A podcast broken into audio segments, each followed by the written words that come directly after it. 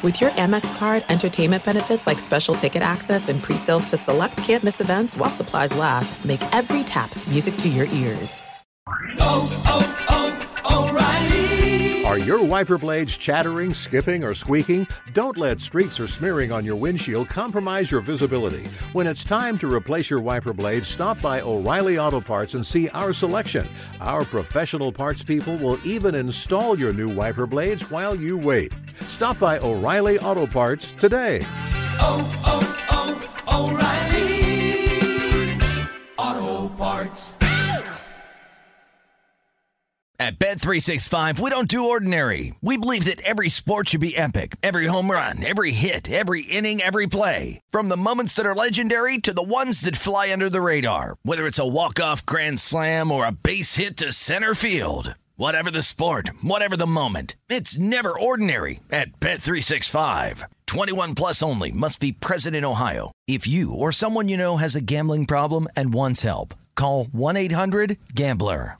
The secret to catching prize-worthy fish? Fishing like a local. Jonas Knox here with Fishing Booker. The valuable knowledge of a local guide can turn a fishing trip of no bites into the best catch of the day. Go to fishingbooker.com to discover thousands of local fishing charters from all around the world and create your perfect angling adventure with their easy to use online booking system. Visit fishingbooker.com and book your trip today. Fishing Booker, fishing trips made easy. You're listening to Fox Sports Radio. Radio. Welcome into the Fox Sports Radio studios. We are indeed brought to you by Geico. 15 minutes could save you 15% or more on your car insurance. Visit geico.com for a free rate quote. We're also brought to you by AutoZone. Heat, the main cause of battery failure, so it's important to have a tough battery. Duralast batteries designed and tested to start in extreme temperatures up to 167 degrees. They're proven tough. They're sold only at AutoZone, so you want to get in the zone. AutoZone. Clay doing his job on his way to Paris. He was in London all last week. It's a very, very tough life for Clay. Apparently, so tough that he can't wear a belt when he goes to Wimbledon. Maybe we will discuss that here in just a little bit. So I am Jason Martin, usually the executive producer of this program. Of course, the guys out in L.A. Still out there in L.A. and down in North Carolina, where I spent a lot of my formative years, is Jeff Schwartz. He's usually on with us on Wednesday. Instead, we decided we'd have him on for 15 straight hours this week. Jeff, what's up? Oh, I'm glad to be here. I um, I'm not a lawyer. I don't have kids that are six, nine, and two, but I do like saying the word penis. So I, th- I feel like I'll fit in well for this entire week. Yeah, you certainly are. You made it through exactly one sentence without getting to penis, and then I made it about three or four. So now we've said it twice. So we're we're definitely off and rolling. Yeah, I'm not going to put on my lawyer hat yet, but I'm going to put it on before the week is out because well, I hope you do. this is Outkick. Oh yeah, absolutely. So sports is happening. I don't know how much sports is happening. There's summer league basketball being played. There's a home run derby tonight. There's an all star game tomorrow night. And because this is Outkick, we're probably not going to talk a whole lot about that unless someone's bat goes up their keister because baseball has not really been a big focus of this program. But Lonzo Ball has been a large part of this program. And Jeff, you being the Lakers honk that you are, Danny G and Justin and Robert and Eddie Garcia and all the fellows out there in Sherman Oaks right now. They're just losing their minds over the Los Angeles Lakers and hashtag future Laker this. Uh, Friday was not a particularly good day for your boy Lonzo at all. It was not, but he made up for it, which is more important. He's growing, he's learning. And um, no, the first game was disappointing. I mean, you got two for 15. And if you watched it, he's just chucking up threes and doing things that he really didn't do at UCLA. And then to come back the next day, get a triple double, go to basket, get assist. We just need him as a, as a Lakers fan. And really, the Lakers organization just needs him to get assists and look good and drive guys to want to play in Los Angeles because you know this next free agency is going to be so big for the team um, that I'm just looking forward to him doing that. I don't need him to score 30 points a game. We need him to get 15 assists a game. How how big an erection are you going to have during next uh, off season, Jeff? Oh, it, I'm already dreaming about it. I, I LeBron for sure. LeBron is, is coming to Los Angeles, and then it's a matter of if Paul George and Russell Westbrook are both going to come to Los Angeles. Hashtag future Laker. God, there it is. And then it's going to be just uh, back like the old days. Uh, Kobe, Shaq, just dominating everybody. Kobe, Gasol, dominating everybody. Um, you know, they'll clear they'll clear Deng's contract in February. They'll ship off Randall somewhere. They'll, they'll clear that contract. They'll get a expiring contract in return. We'll have all this cap space. Lonzo Ball will be dishing the ball out left and right all season. We won't win many games. It doesn't matter though. Guys will want to come play in Los Angeles, and I really think that Magic Johnson was brought in just to get these guys. Like he's not he's not going to do the contracts. He's not going to be scouting everybody. He's brought in to bring the glory back to Los Angeles. The glory back to Los Angeles. You mentioned Shaq and Kobe. You know those two gentlemen are not going to be suiting up for the Lakers, right? Like they're more likely to be in Ice Cube's Big Three league than they are in the NBA. Just to make sure No, that you I know. Like Gasol, maybe. I mean, he's he, whatever's left of Gasol, maybe. I, I don't know. We've always had these superstars, and they've always wanted to play in Los Angeles, and, and along the way.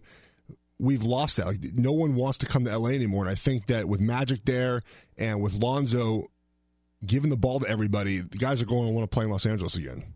One for eleven in, on threes, two for fifteen overall. Couldn't really find the range on his jump shot. Of course, it's not like he was known to be a great jump shooter even before he was drafted. So this is going to be a work in progress. Remember, Jason Kidd was Ace Kidd for a long time because he had no J. Lonzo didn't even have a J in his name, so I have no idea exactly where it's going to come from. But as long as he's assisting and making other players better, that'll be fine. So Friday was not a good day for Lonzo Ball, and then he comes back and has a triple double on Saturday. How excited were you when you saw that based on what you saw on Friday? Because apparently, from game to game in Summer League, you can go from either being a Hall of Famer to a complete scrub.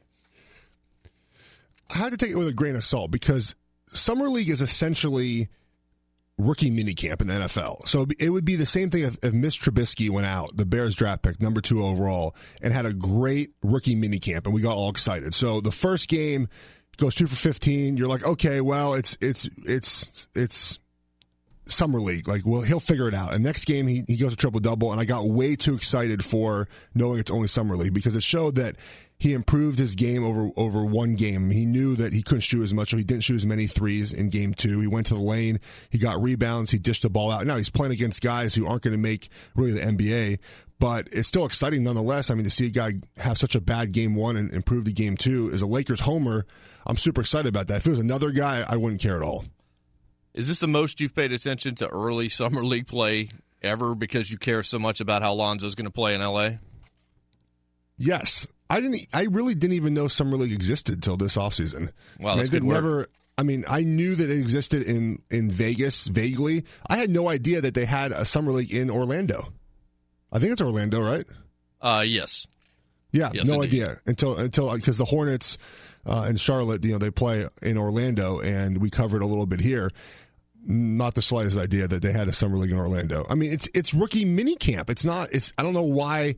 For life of me, I have no idea why people are so excited about summer ball.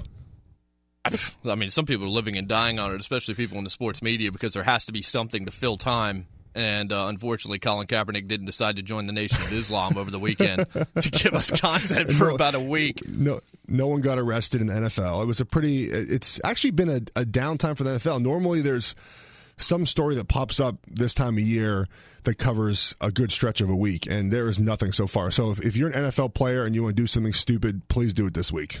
Yeah, absolutely. Our telephone number, by the way, is 877-99 on Fox. That's 877-996-6369. You can have your say at any point during the show. You can call us out or whatever. If you watched any of the Summer League ball or if you didn't and you're just kind of basing it on stats, whatever it is that you feel like you need to do. Guys out in L.A., Robert, I know you mentioned this to me yesterday just when we were kind of spitballing, talking about some different things. Um, Summer League and this potential idea of a seven-on-seven NFL league during the spring. Uh, how do you just kind of explain that to those that might not know? Yes, uh, Bucky Brooks from the NFL Network, uh, NFL.com. He's a great writer over there. He was very impressed by the amount of Twitter traffic and a lot of social media commentary about the Summer League and how it was kind of blowing up, especially on Friday and Saturday night. And he thought, well, hey, if the NFL, you know, always about making money, they see the kind of off-season marketing that they got going here, where they're exposing the the fans to a lot of unknown players. In this case, Lonzo Ball is a very well-known player. But he says, well, why wouldn't the NFL do the same thing with a seven-on-seven, so that all of these rookie guys, because outside of maybe four or five guys in the draft, a lot of casual fans don't recognize a lot of these other guys.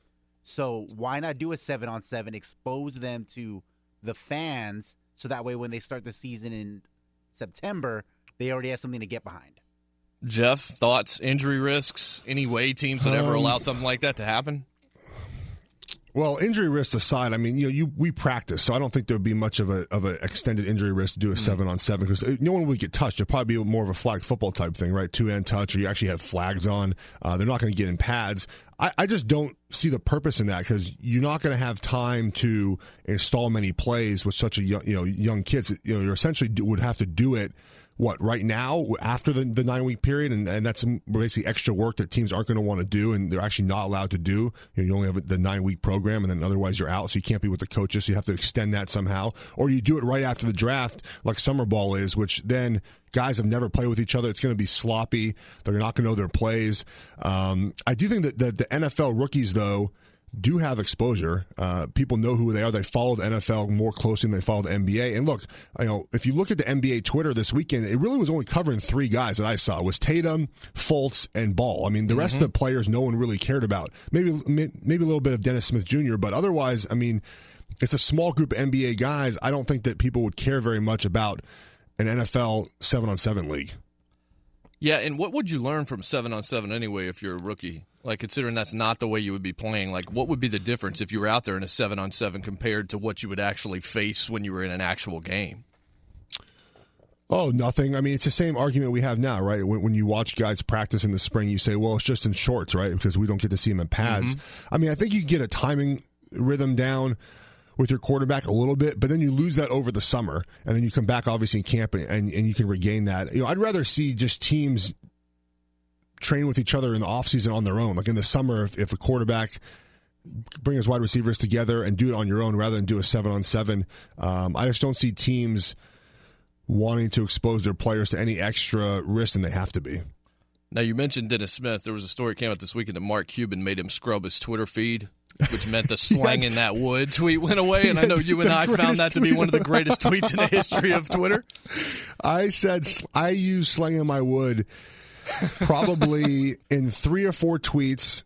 After I saw that, I tried it on my wife. It did not go over very well. She just rolled her eyes at me. Tried to sling And, that um, wood, or you tried to use the yeah, comment? Well, I both and both both got eye Failed rolls. miserably. Uh, but I told her, I told her, I showed her the tweet too. Uh, it, remarkable. Think about this though. He was 16 when he sent that. I think the the the detectives on Twitter let us know, right? 15 or 16. Um, I mean, when I was 15 or 16. I was barely talking to girls at that point. So for Oh, him to be too. slinging some wood, for him to be slinging some wood and then tweet about it and then say it was God's gift that he has given. He's been given this wood to sling. Um, just, it was, it was so intense for 15, 16 years old. It was remarkable. And I'm generally not for going back and finding someone's old tweets and mocking them for it, especially in politics. I mean, people can change their mind on things. It's Sure. okay. But um, this was an excellent job by Twitter detectives finding this tweet, and it made my draft night so much better because once you get past, I mean, he was picked nine. Once you get past pick nine or ten, I feel like the draft loses all steam. And to bring this out was just remarkable. I used it so much for a week, and and now I'm probably going to use it again this week. Danny G, this is a terrible situation that Cuban made this tweet disappear, right? Slanging that wood in my pants has to be one of the great tweets of all time. Yeah, and uh, are you surprised that Mark Cuban is taking the fun out of Twitter? Yeah, that's a good point.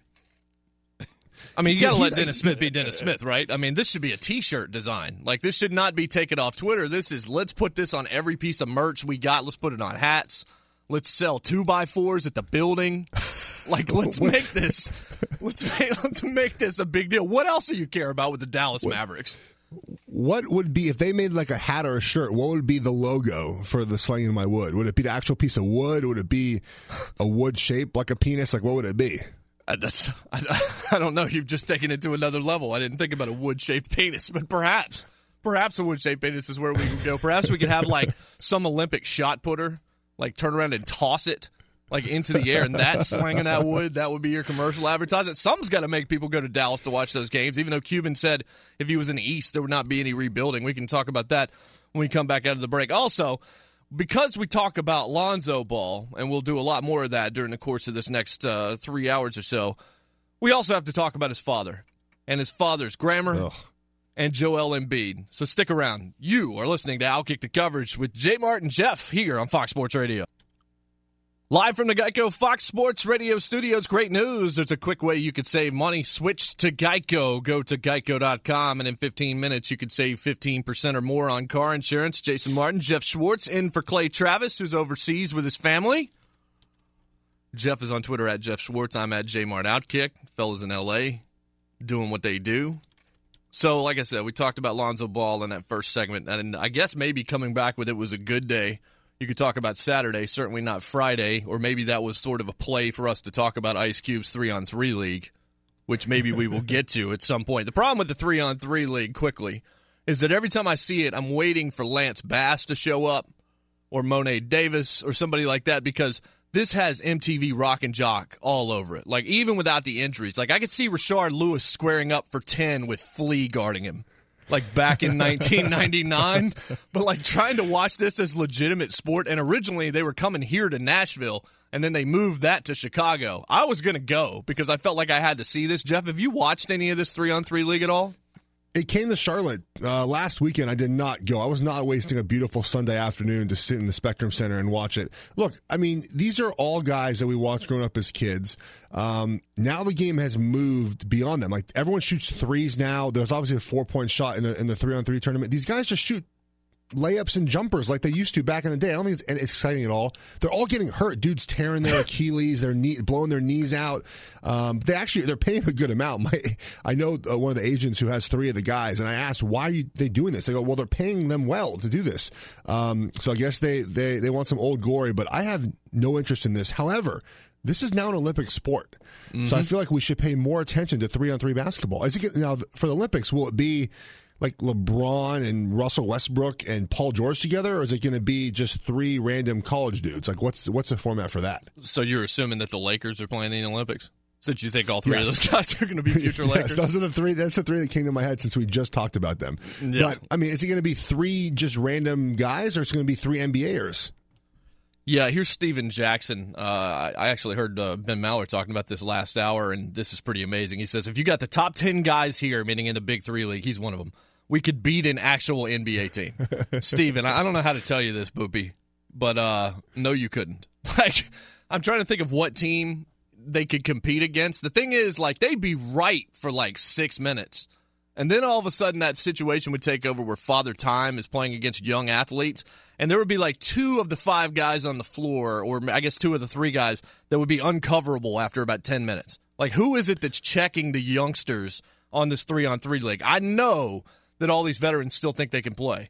They can play against each other, but this is not the same kind of competition. This is the John McEnroe, Serena Williams situation here. We don't want to open that ball of worms again. But Stephen Jackson and his crew are, can can play against each other at the Y. Like they are about a year or two away from putting on the goggles. I think Kwame Brown's the youngest guy in the league, or one of them, and he's chilling at 35. And we're talking about Kwame Brown here. We're not not exactly talking about one of the great 35 year old basketball players in the world. No offense to Kwame Brown. Actually, yeah, offense to Kwame yeah, Brown. He was kind of a disaster in the NFL.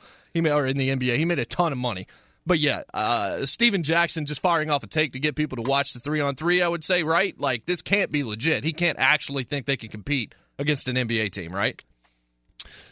Maybe he's gotten so worked up over playing now. Like his adrenaline's going. He's excited to finally be back on the court that he's just overvaluing how he thinks the talent level is for the big three. I think that I go back to this point. If they were to play a team of players now, the players now would be shooting threes and would score more points than them shooting twos, plain and simple. Plus athleticism, you know, of course, if we take that, you know, get 22, 23 year old playing against a guy who's 40 years old, it wouldn't be close. But I just don't to me, I guess I don't see the fascination in the big three unless you are a die-hard NBA fan and, and these are the players that you grew up watching. You want to see them play again. But look, to me, I don't. I'd rather watch a YouTube clip of Allen Iverson when he was balling out than watch an old Allen Iverson playing in a big three tournament now.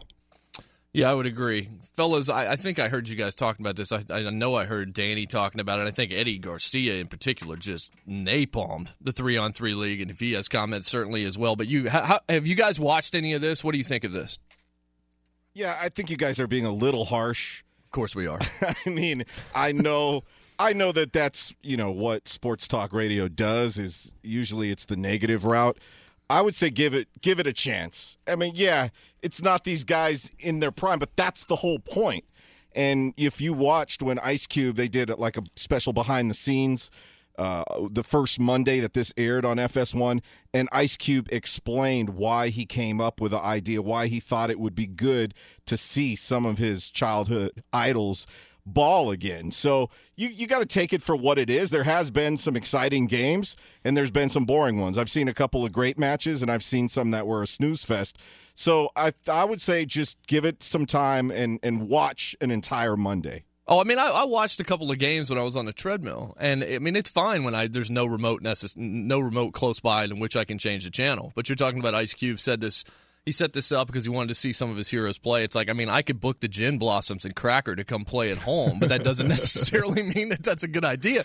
I do. Th- I don't think it's a bad idea. It's a fun little diversion, but let's not let's not overreact and say that it's going to change the world. I am intrigued by three on three in the Olympics, but that's going to be much different than Rashard Lewis firing it into the paint to Kwame Brown in a quarter court game for 40 minutes or however long it goes. Well, Jason, you know me here back in Los Angeles that one of my favorite genres of all time in movies is old guys doing stuff. Oh God, are we you, talking Last Vegas already? It's only Monday, Robert. We'll, we'll, wait till Tuesday to get really get into the, the great Morgan Freemans. But you know, even I had to give up on the big three after the first the first night. I couldn't get into it after that. And you're a basketball guy just like I am. Like I mean, we watch and a ton like of NBA. Guys. You of what? Course. And you like old guys, Yeah. exactly right. I mean, maybe if Morgan Freeman and who else is in Last Vegas? Kevin Robert De Niro is he in that? Yes, Well, okay. Michael Well, De Niro probably could- But you De- gotta- you have to Niro probably the could drill S from when you're four. Talking about old guys, it's Michael Douglas's, Kevin Kline's, Morgan Freeman's with an S.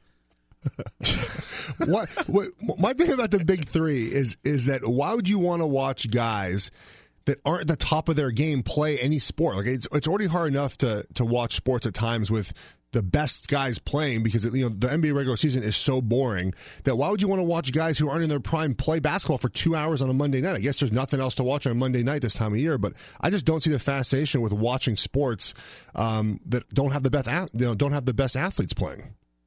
Yeah. Well, the best athletes will be in the home run derby tonight. We'll we'll talk a little bit about that, Yeah. I guess, at, at some point at some point during the show.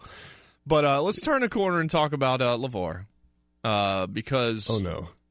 It's almost good that he exists right now in particular because we do need somebody to say dumb stuff. I know the audio's ready to fire out there. This is look, this beef with Joel Embiid kind of got out of control. There was a post. We can't play Joel Embiid's audio. It was just one sentence and there was an F bomb involved. Actually, it was like four words, right? Or three words, as a matter of fact. And one of those is, is inappropriate, and the other two is LeVar Ball. So you can kind of gather where where that came from. But LeVar Ball's response to Joel Embiid is comical on about 700 different levels. Here's a snippet or, or pieces of his comments to TMZ about uh, Joel Embiid. Good morning to the big ballers. Yes, sir. How we doing? Good morning. You know how we doing. Fine as wine, two times for your mind. How we doing, Lamelo? Good morning, man. You guys ready for summer league or what? Summer League's about to get down, man. We about to set it off up there. You think Lonzo's gonna be MVP of the summer league or what? What? Would you think anything else? Anything else? Look, look, I, I, lo- I love you decked out in the in the Zoes. Look at those, the, the Zoe see that? Yeah, that's how we roll. Super fresh. Super fresh. It's got to be like that. And then I gotta ask you, man. You know your your, your, your reaction to Joel Embiid saying "F LeVar Ball" on social Hey, media. hey, hey. The reason he said that, he got three words. Because his vocabulary is limited. That's why he, you got to use cuss words when you don't have no intellect. Okay, you don't think he's the most intelligent man then? No, he's not intelligent at all. He's worried about me. He should be worried about playing. Right. Now, now, what, what's gonna happen? I got three words for him. Can't play at all. Can't play. Oh, shoot, that's four. That's Keep it four. moving. Right. Now, now, what's gonna happen when you guys play the 76ers? Guess what? He won't even be on the court, probably. Oh, really? You, are you predicting another injury? Another uh, injury or something. Uh, another injury-plagued season yes, always, always plagued. Is, is, is, is, it going to be heated? Are you going to be in attendance? Um, Oh, I'm gonna be in attendance, but I'm not gonna worry about him. He's small change. are you small? You're, He's he, small He was change. rookie of the year, right? Who? Joel. Was he rookie of the year? I think so. Lamelo was I don't Joel. think he was, was. was he rookie of the year? I don't think he was rookie of the year. I think he was. I'm not sure. Exactly. Are you See, going to be in his ear at all? I ain't gonna be in his ear, and I'm not gonna waste my time with that young fella. What do you got to say to people who think you're going to be a distraction for the Lakers? People that think that I'm gonna be a distraction, they already a distraction because they worried about me. Right. That's what I'm saying. They distracted. Yeah. You have any thoughts? We're gonna on, be fine. We're gonna keep going forward. We need a minute to uh, collect our thoughts. That was absolutely incredible. We'll talk about that on the other side, but first, let's find out what's trending. Welcome back to the Fox Sports Radio studios brought to you by Geico. It's easy to save 15% or more on car insurance, but Geico, go to geico.com or call 800 947 Auto. The only hard part, figuring out which way is easier.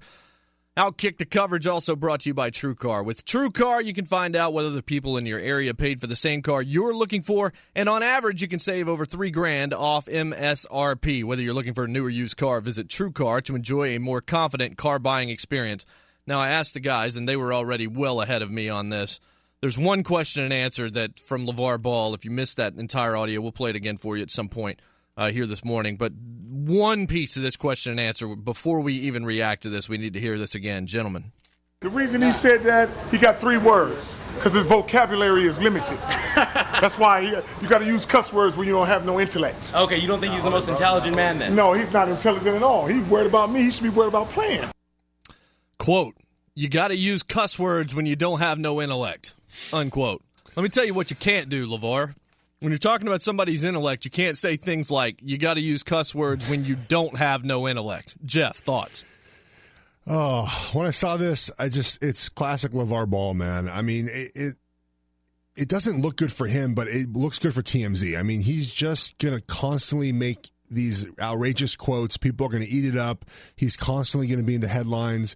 Uh, TMZ might as well just follow him around, and and they're going to have a reality show now, and um, so he's going to be the new Kris Jenner of the NBA. Does that mean he's going to win an ESPY? Does that mean somebody in his family is going to win an ESPY? I, I don't know about that. Well, no one's going to win ESPY. I, I, don't. Well, we don't know. We don't know what's going to happen with his family, but he's going to. I mean, they're, this is what he wanted. He wanted to get all the attention. He wants to sell shoes. Now, I have a question about his shoes, though. So he went ahead and made Laker color, Laker colors um, for his shoes. So is he selling enough to just constantly put out different brands and styles of his shoes? It's a really good question, guys. What do you think LeVar Ball's net worth is right now? I'm sure we could look this up, but I'd rather just speculate randomly. Any idea I'd say what half- LeVar Ball is worth? Half a million, a million, maybe. What was his job, or what is his job? He was Does a he have a job? Like, what he personal trainer for the past couple decades. Okay. I mean, he looked decent with his shirt off when he, you know, came at the Miz on Raw a couple of weeks ago. It's kind of an odd statement for me to make there, but he's not intelligent at all. He's worried about me. He should be worrying about playing. And then talked about Embiid being on the injury list more than on the court. I mean, that's a pretty good shot there, but you got to use cuss words when you don't have no intellect. Pretty much destroys anything else that you're going to say during that time frame. I got three words for him. Can't play at all. Oh shoot, that's four. That's four. LeVar Jason, Ball. How upset were wrestling fans when LeVar Ball came into into into the ring? I heard it, it didn't go over, over very well with wrestling fans. No, it did not. And this is kind of the way it generally works in pro wrestling. Pro wrestling fans, by and large, want to see pro wrestlers. They want to see people that they know. A lot of pro wrestling fans probably don't really even know all that much about LeVar, but all you had to know to know that that did not go well is that they brought out Lonzo by himself after bringing out uh, LaMelo and LeVar coming out. Then they bring out Lonzo and they put up the Lakers logo, and he barely got a reaction at all in Staples four days after he was drafted to be the new face of the franchise. That's really all you need to know to know just how not over this segment was in front of a WWE audience. But this happens all the time when they bring on music acts, even fairly well known music acts.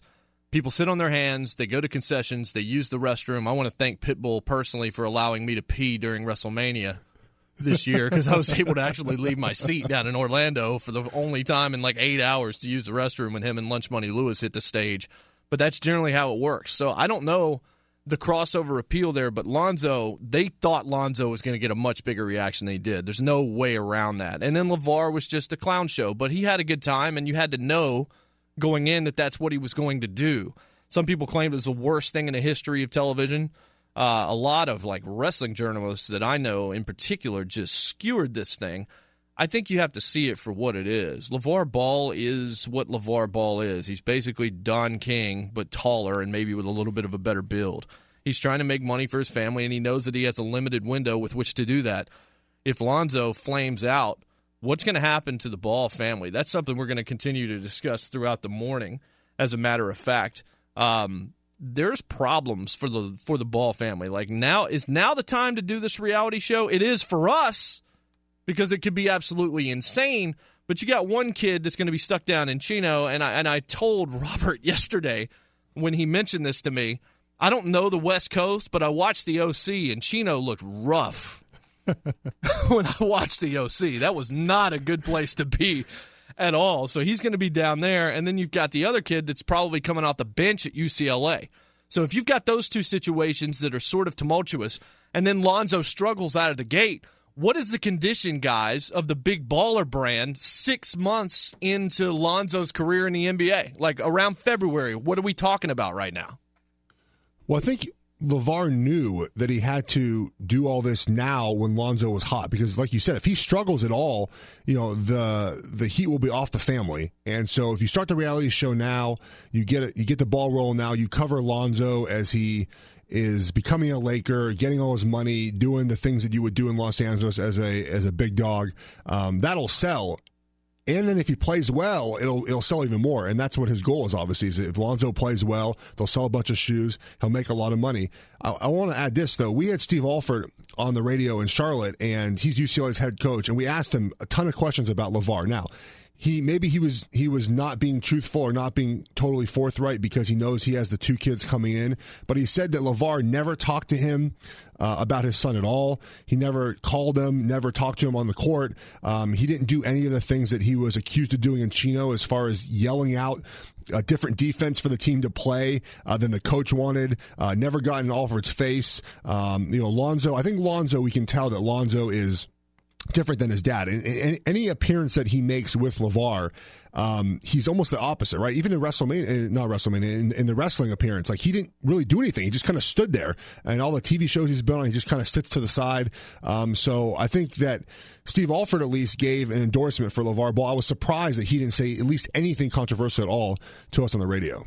Well, he might lose his job if he does. I'm not sure Lonzo doesn't run UCLA at this point, or LeVar doesn't run it. If you have thoughts on LeVar Ball, by the way, or this entire situation, if you watched him, if you watched Lonzo this weekend, if you listen to any of this, what a quote by LeVar Ball, by the way. We're going to have to play that again. 877 on Fox, 877 996 6369.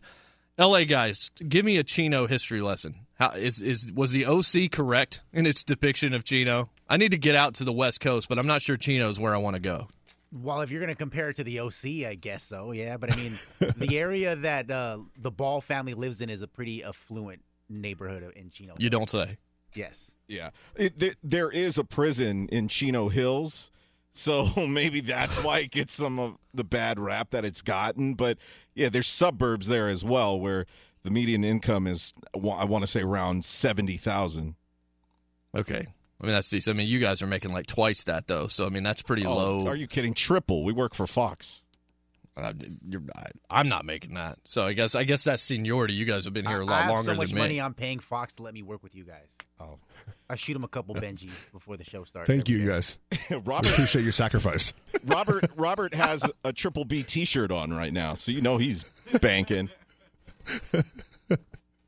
That's that's that's utterly ridiculous. We got the play of the day coming up on the other side. We'll continue to talk about LeVar Ball as well. 877-996-6369, or you can find us on Twitter at Outkick. We'll be right back. This is Outkick the coverage on Fox Sports Radio.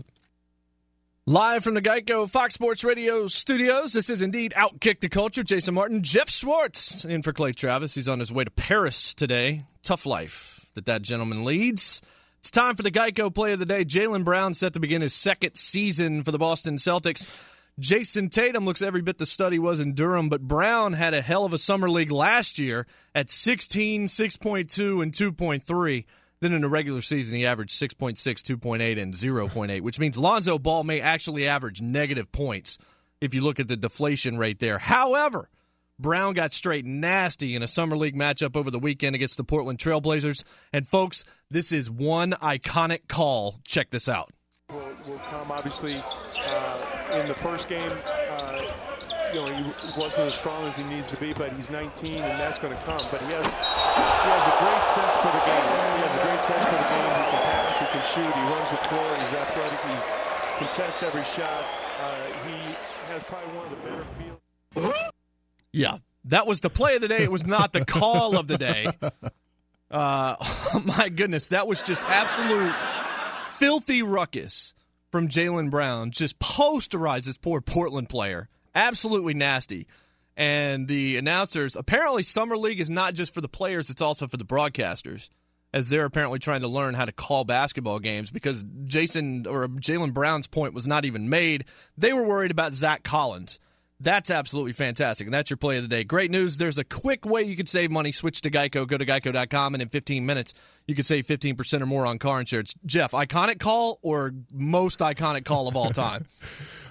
most iconic call of all time. That had to be a coach they were interviewing at the same time as this was going down because that was way too technical for it to be even just a, uh, an analyst because they didn't even even if it's an analyst talking and i've done a couple of football games and you know you're in the middle of a conversation and something really amazing happens you stop and let the play-by-play guy at least fill people in on what's going to happen especially if you posterize a guy like that It was nasty though, guys. You saw that. You saw that dunk this weekend, and when when we were talking about what the play of the day was going to be, we're like, oh, we'll go with Jaylen Brown, and then we heard the call, and we realized that it had to be the Jaylen Brown call. Like, how in the world do you not just stop on a dime and say, oh my God, he just murdered a man on the floor? Yeah, uh, Jason, this is kind of like when we have a really good story of a of, of a grizzly bear killing somebody and you guys use it as one of the stories we grab the audio and we're all excited and you just hear somebody speaking in a foreign language and there's really no sound of death and it's a letdown A nice tease because we will be talking about a bear like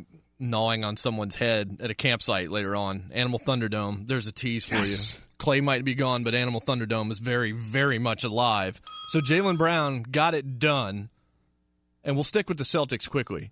Jayson Tatum, in terms of being able to make difficult shots, now he did this at Duke, but his turnaround game, his fadeaway game, his contested shots offensive game, this dude is going to be an absolute stud. It looks like he's going to be one of those kind of unguardable players from about 15 to 18 feet. Whole lot of teams can do a lot of work with that. Boston's going to be a lot of fun to watch. Is a guy who is great from 15 to 18 feet does that matter in the nba as much anymore now because guys shoot so many threes i mean houston's just shooting layups or threes is a guy who can create from 15 to 18 that's more of an old school type player does he fit you know today's nba style I mean, two still count. Like, I mean, they they help. Like, you definitely have to have guys that can make help. threes. In the East, you don't need as much. Honestly, like Right, those if- guys aren't drilling wanna- it out. If with with tatum and with hayward and isaiah thomas are they going to be able to beat the Cavs? i mean that's what it comes down to is being able to beat lebron james Well, I think that look, they lost Avery Bradley, and he was a great defender for them. But they kept Jae Crowder, who might be a better defender, and he's somebody that can guard more positions on the floor. He's more versatile as a defender, and he's a definite irritant on the on the uh, floor that way. So they're going to be able to defend. Tatum's never going to be an all world defender, but he did get a couple of blocks. Uh, so far in summer league, and he is certainly learning that side of the game. He's not a bad free throw shooter. He's somebody that's going to be able to play very, very versatile basketball for you. Can they beat the Cavs? I think the question is going to come down to injuries again. It's like if one of those three goes down, then yeah. And Boston's probably going to make it interesting either way. Uh, I heard at least one expert say this yesterday, and I agree. Danny Ainge did a really good job during the offseason because he didn't leverage the assets for the future. He can win now, but he knows he can win later. So he's in a position where he can win now, but he's also going to be really in the hunt in three or four years when all of this starts to develop and move around and he's able to actually use some of these picks to make some of these moves. I know, uh, Danny, you loved Jayson Tatum, as did I.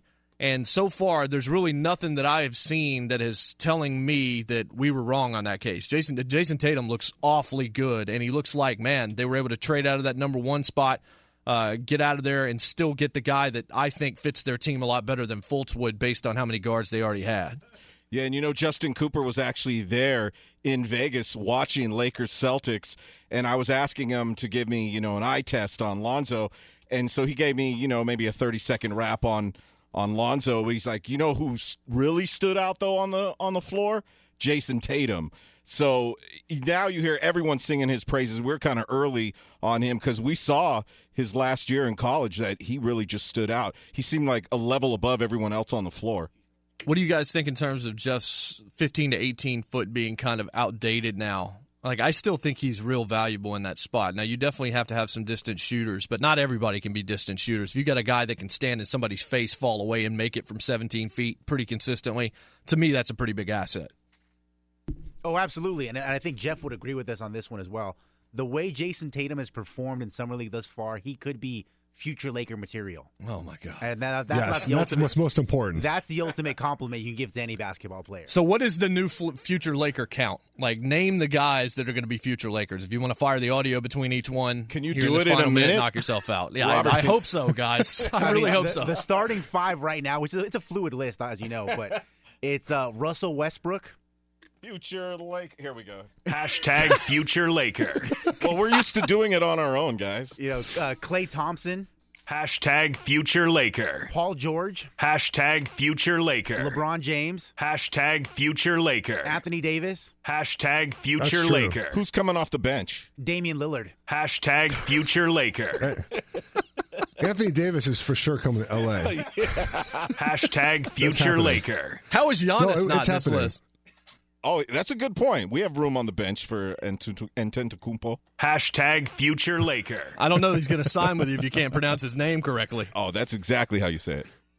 Is it really? Is it under uh, uh, uh, Antetokounmpo? Yes, a- aka aka the Greek physique. Nick Hashtag Young. future talk- Laker. Oh my gosh! Jason, you can't talk about Los Angeles when your only knowledge of Southern California is from the show The OC. That's that's that's disrespectful to the area. That's what California is. it's so much more than that. It's uh you need to come visit. You will you would love it. All right. We'll talk more about California and hashtag future Lakers coming up. Stick around. This is Outkick the coverage on Fox Sports Radio. Welcome back to the Fox Sports Radio studios brought to you by Geico. It is indeed Outkick the coverage here on Fox Sports Radio. Jason Martin, Jeff Schwartz in for Clay Travis. Follow the big guy at Jeff Schwartz. You can follow me at JMart. Outkick. Guys, we needed news to break. We needed something big to happen today in the world of sports, and it has. Breaking news! Breaking news from Fox Sports.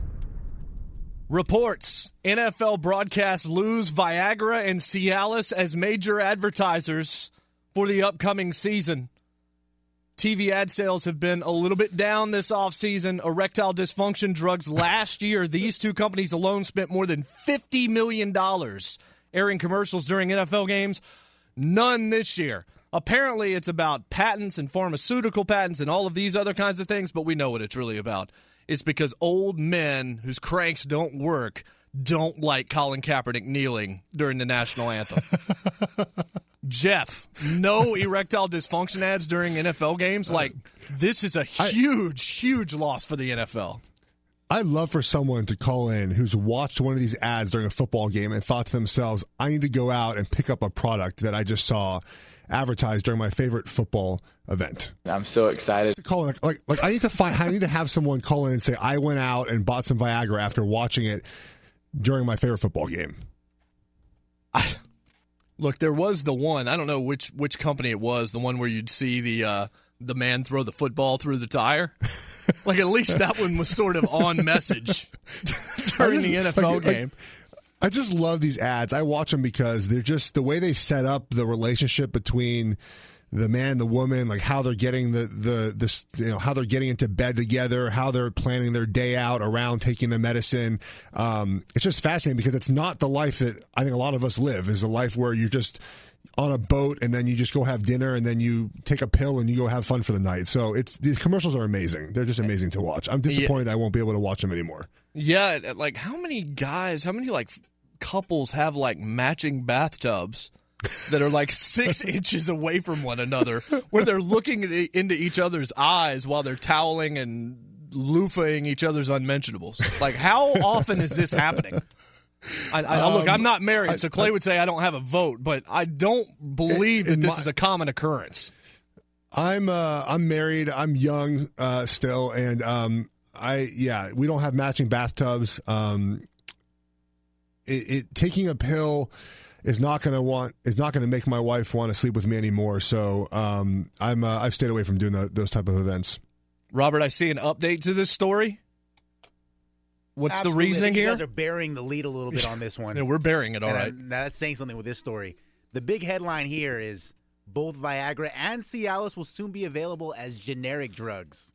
Therefore, their makers no longer feel the need to advertise the name brand. Does that mean I can just go to like Kroger and Take yourself pick up some crank meds? The, local CVS. Are these going to be over the counter now? I believe Yeah. so. This is huge. This is a game changer. This is huge in more ways than one. they were they, they were prescri- I didn't realize they were prescription drugs. I thought you could just get them over the counter now. Haven't mean, they always know a been guy- if you prescription know a drugs? guy, if you know a supply you. guy, If if you you know know somebody you know in guy- Chino, No, So- these were so- only from a doctor or Craigslist. so during the break, Jeff said he had a story. Yeah, I'm just oh, going to let that one story. go. I I will say that I'm glad the guys in Los Angeles let me know uh, the proper words to use in this story, so I don't get dumped my first day.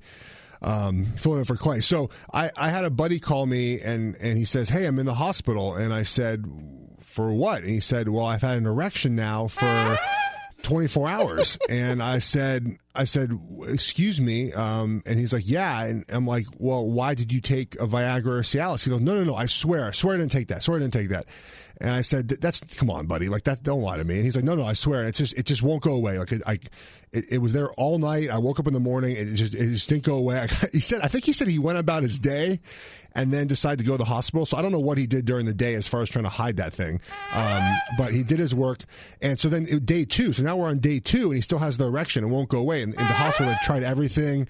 And he, um, he said they were going to cut it open. Oh my and like drain, like drain it. Like they had to like fillet it open and drain it out. And I think when they told him that news, it just subconsciously just it went down, and he was fine. But he swore he swore in his life he didn't take any of this medicine. I don't believe him for one second. How do you have a two day two day erection and not have any medicine in you? That's crazy to me. Apparently, there was a snake in his boot. And, and the doctor seven- said they had no. They, the doctor said, by the way, they had no idea what happened. So I think my buddy's lying to me. I don't know why. Not would a numbers guy, story. but that doesn't seem to add up. Yeah, no kidding. Take that for data.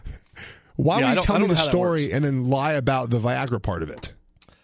That's a that's definitely a, a valid point there. This might be the most outkick statement in the history of this show. If you have erection stories, 877-996-6369 is our telephone number. 877-996-6369. I don't know if you can beat that one. Two days? Wouldn't that be Two hell though? days. Like who is who is it that wants that? Who needs that? Like you can't get you can't go to the store. wow, that was really unnecessary. You're telling us what we can't say and then you make that drop? And we got the horn like 700 times as well. I can't believe it. Two like 2 days like you couldn't you literally could do nothing. Like Supposedly he went about his day for the first for the first day. and uh, okay. I just- I don't I don't think I believe that story. You guys out out in LA believe that story? 2 days without pharmaceuticals? I don't know if that means you you don't want to comment. No, that means it's a bunch of hooey. Okay. It can mean a lot of different things, those crickets. I've heard them numerous times on this show for varying reasons. But yes, so no Viagra and Cialis ads. How many how many of those did we see last season, you think? Two, three a game at least? I don't know. I see I don't watch commercials anymore because I either watch the red zone or I flip somewhere else when they go to commercials. The worst thing on earth is when both games go to commercial at the same time. Like that should actually be a federal offense. Like you should not have to sit there and watch commercial breaks during NFL games in 2017. Well, if you're watching the Red Zone channel, they, show highlights of previous games normally. The Red Zone channel, by the way, is to me the greatest sports watching invention of all time. There's nothing better than it. You sit down on a Sunday. I have three TVs in, in room, luckily, and so I put on two games, and the third TV is Red Zone channel, and you can catch up on all the games, watch all the highlights. Um, if you're a fantasy player, it has everything that you'd ever need right there, and it's a, it's it's the best sports watching invention ever created. Oh, I agree. 100%. Oh, wow. I just went in full Clay Travis mode there. I was hoping I was not going to say 100% at any point during this week, and I made it exactly one hour and then into the next segment. And then here we go. Big haven't poll put your lawyer hat yesterday. on yet. By the way, I also thought Jeff was going to say he had three kids, but instead he said, I have three. I have three TVs. Hey, did you know that Clay has three kids and their ages are nine, six, and two in that order? I was not aware of that. No. Yeah, and that he has a lawyer hat, first of all, that he likes to put, put it on from time to time, that he worked in Democratic politics, voted for Barack Obama twice, and helped try to get Al Gore elected. Um, God, there's so many, there's so many Clay Travisisms. It's it's absolutely outrageous at this absurd. point.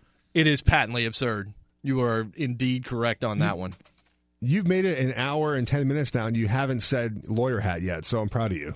Actually, I did. I said it right off the top. I said I'm not going to put my lawyer hat on yet. No, I'm saying I thought I figured you'd put your lawyer hat on by now, talking about something. Yeah, I don't think there's been a, a legal story yet. This might be the closest, but you know, this is just generic drugs and Viagra and Cialis. Now, there might be a court case to be had for, I don't know, some kind of deceit or lying on a two day erection. Like that's that's really scraping it. If you're trying to, that's a reach. Like if you'd said four hours, I'd say okay, that was a pretty good night for you. Two Well, days hours is the is the is the minimum you can go before you you're supposed to call the the the 911. So four hours, I think, is is not even long enough before you call 911. I agree. That yes, I would definitely even- be calling the authorities. Who would even want for a four hour erection? Exactly. All you need is about forty seconds. Well, I mean, sure, maybe a little a little more, but I mean, between four, 40 seconds and four hours is about right. On which side of the scale, though? Like closer to forty or closer to four hours? Oh, f- closer to forty for sure. Yeah. We're gonna get into more locker room stories. There've been way too many locker room stories from you since you started doing these shows, and some of them have nearly gotten us kicked off air. So I figured, you know, at some point this week we have to find a way to make that happen. So we talked. To, for some reason, Red Zone came up during that situation, and regular season NBA is not going to be fun to watch because it's Warriors winning the championship next year. I hate to go ahead and spoil that for you. I know there's been a lot of moves, a lot of fun things happening. Sorry, future Laker maybe, not present Laker. Are they making the playoffs this year? You guys think they're making the playoffs? I think they're going to slide into the eighth seed.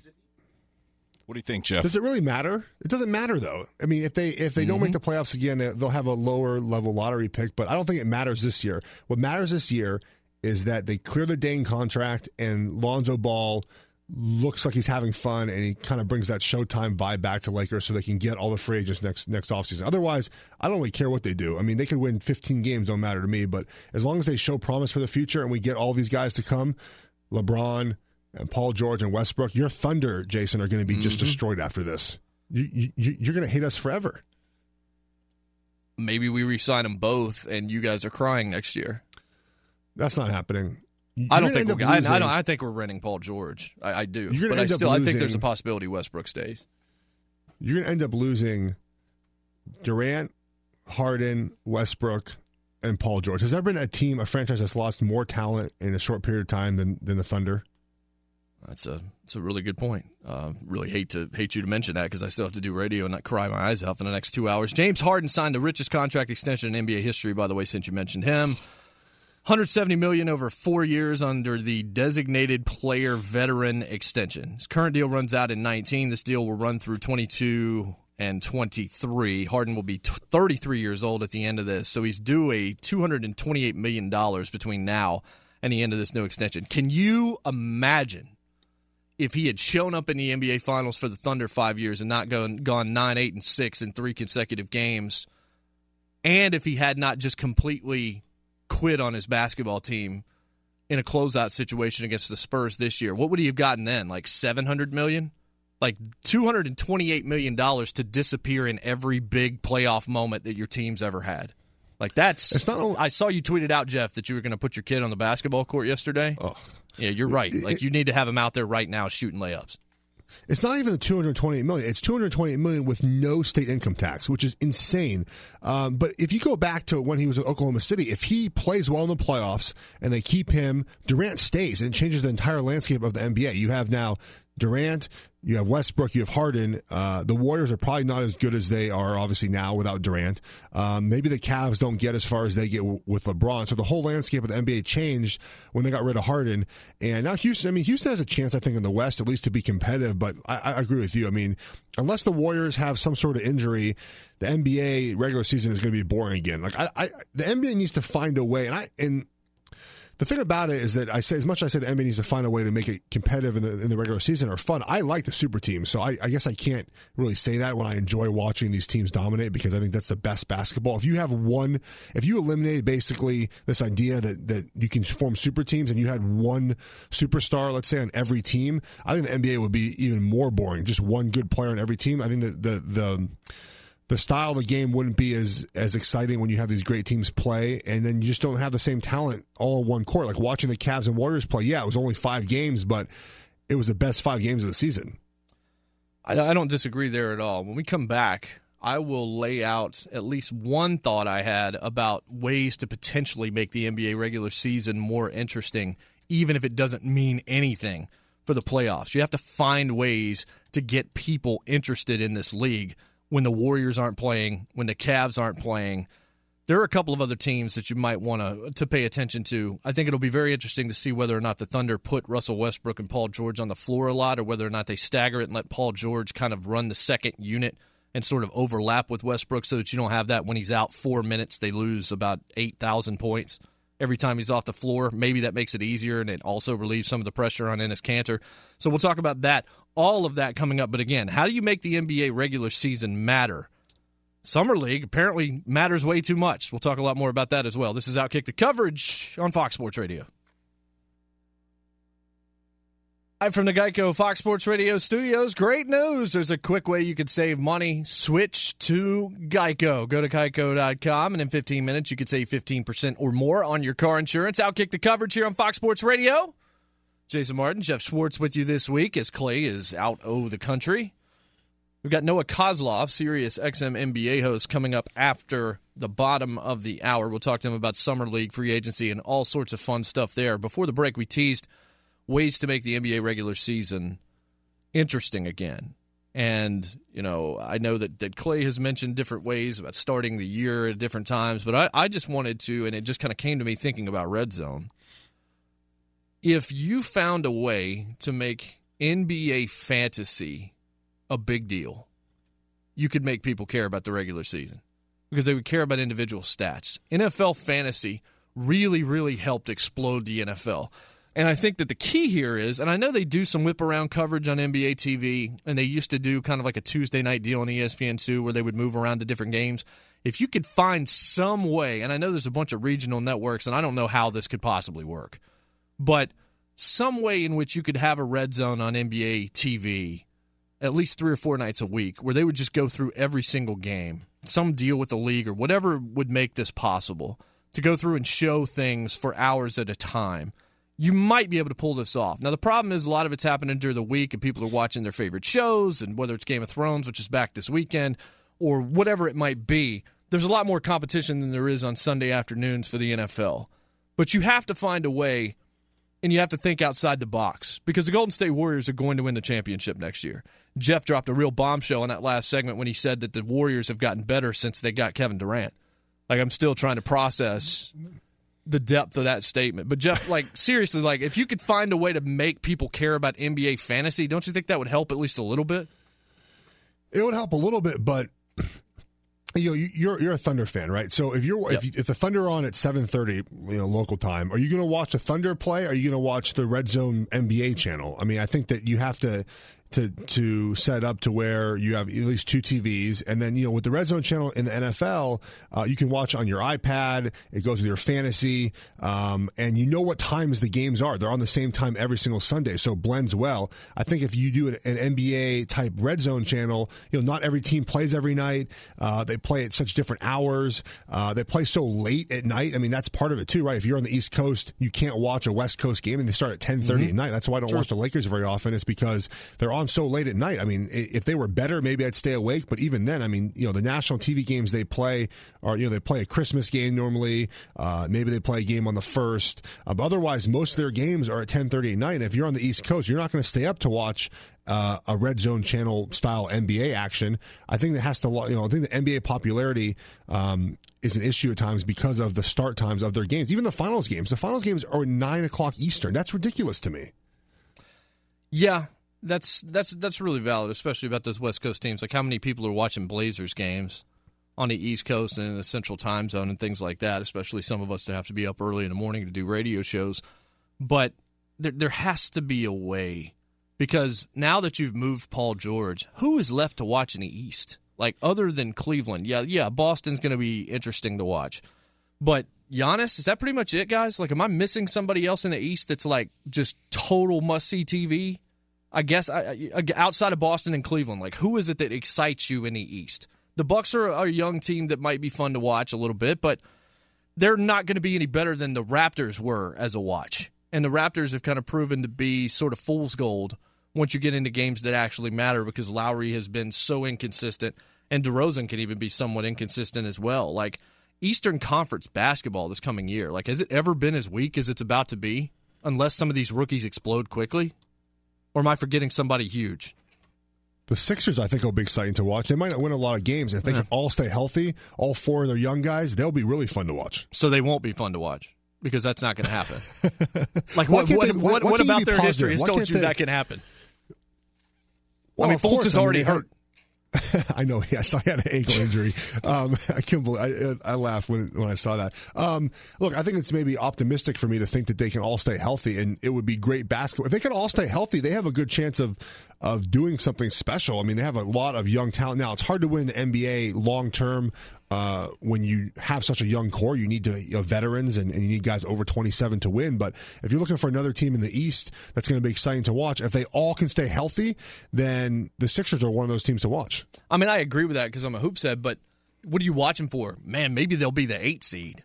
Like that's that's the thing. Well, like, people are going to watch the Lakers this year because of Lonzo Ball, and they might be an eight seed. I think that you're going to. I think that you watch them because they have young talent. Uh, they're going to be flashy. They're going to be athletic. I mean, you know, the NBA's athletic league. You want to watch guys who can jump and, and run and move and cut and block and score and dunk. I mean, that's why you'd watch the Sixers. So here's a uh, here's a real hot take that might just get me muted for the rest of the show. Lakers are not going to make the playoffs this year. Well, it's not going to happen. It doesn't told matter though. Hmm? Doesn't matter if they make the playoffs this year. Their only goal this year is to sign free agents next offseason. All of them. We want all the free agents all coming to Los Angeles. We'll find ways to. We'll, we'll go way over the luxury tax. Everyone's coming to LA. Yeah, I don't think you can do that. I think that's the reason that exists is so that you actually can't do that. Like you can't. The Warriors in, in three years or four years are going to be two hundred million dollars over and, and pay a luxury tax fine. How have the Warriors gotten better this offseason?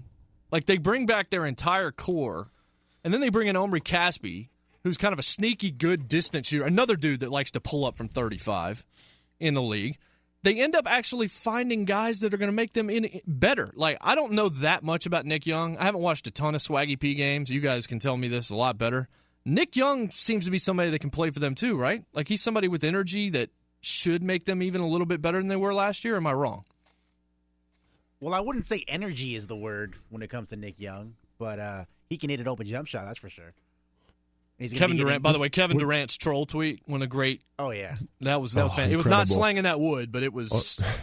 Oh. it was on the list. All they need him to do is shoot threes when he gets in the game. He's not going to start. He's going to be a role player. I'll tell you what, the Warriors too. They they got a sneaky good draft. They got Jordan Bell from Oregon, Yes. and he can be like a new Draymond Green. They can eventually, I think, get him to where Draymond Green is as far as defense and you just you know putting a couple. You know, Draymond Green only averages nine points a game, so it's not like he's a big offensive you know contributor. But they guy, can Jeff. they can turn him fake tough guy. You're right. They can turn him into. Um, a guy who's like Draymond Green. Eventually, if Draymond, you know, if it fizzles out with Draymond, they have a guy like that to come in and, and to be able to steal Jordan Bell in that spot um, just goes to show you that they know what they're doing because that's that's a huge get for them to you know be able to draft uh, in the second round and get, grab a guy like Jordan Bell.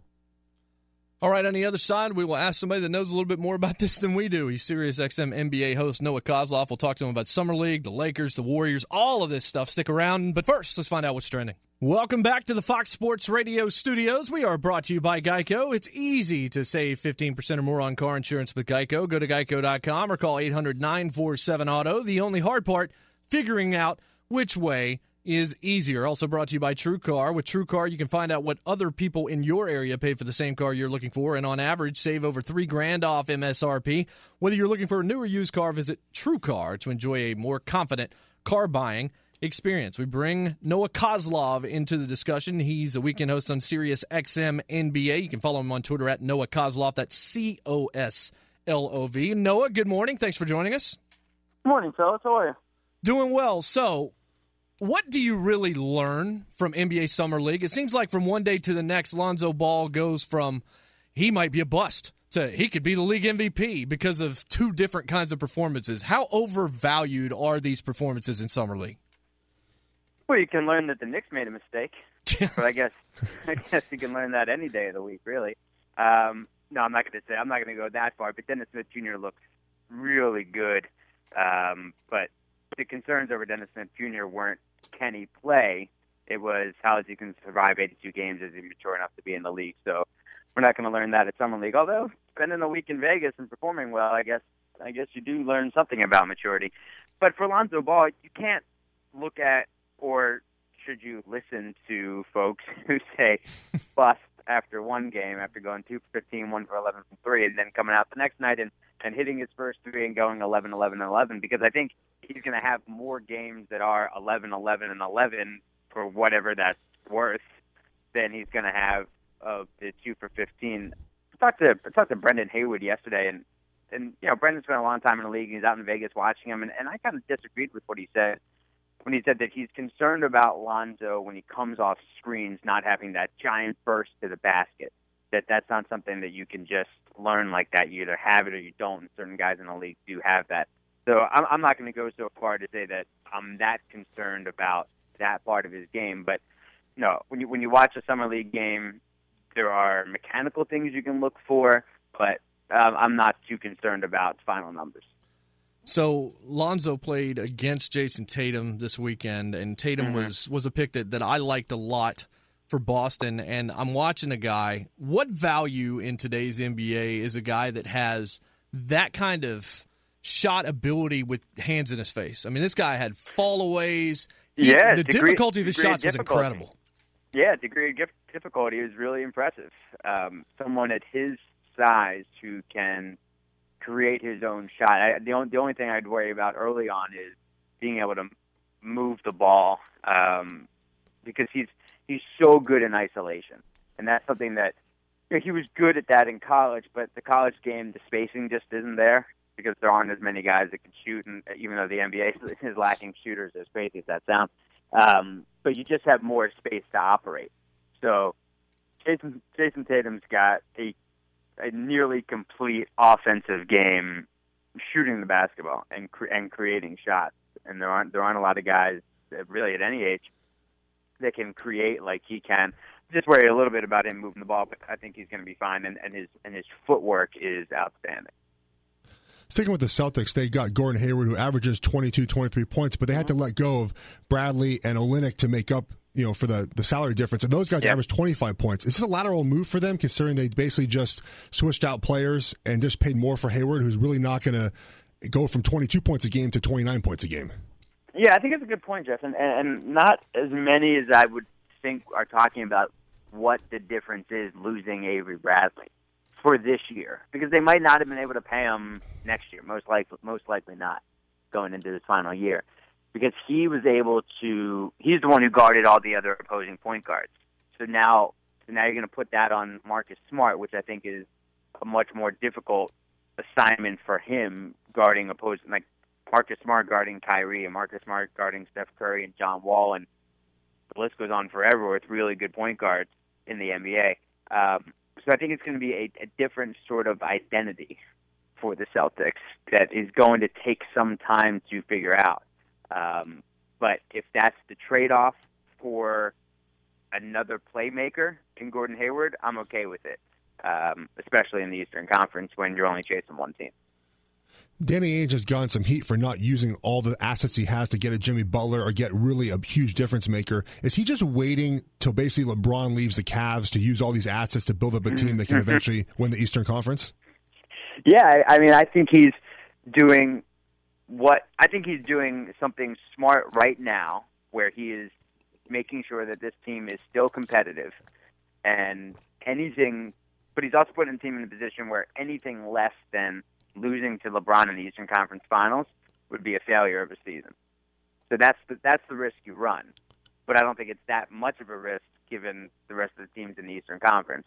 And look, they're not going to be using all these picks. Just a matter of what they use them for, and, and, and you can certainly understand getting antsy um, when there are other guys out there. But look, that that Paul George thing, they wanted to pull the trigger on the Paul George, and there are still a lot of questions that have not been answered. And Kevin Pritchard's going to have to answer them at some point.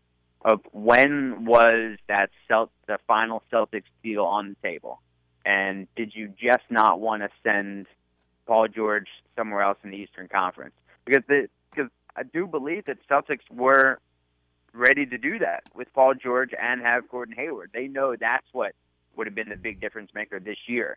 Um, but then look, a lot of other things are going to open up, and think I think that Pelican situation is is worth watching with DeMarcus Cousins and, and Anthony Davis in a few years. Sirius XM NBA host Noah Coslov joining us here on Outkick the Coverage. Noah, how, if there is a way, does the NBA fix its narrative of Golden State is already the unc- uncrowned champion next year? The problem is, how do you get people interested in a regular season that seemingly doesn't matter, especially if you look historically over the last few years where it really hasn't mattered all that much? How did they fix this? I know everybody's going to watch Warriors games, they're going to watch Cavs games. They might watch a few other teams, maybe the Thunder, for example, or Houston.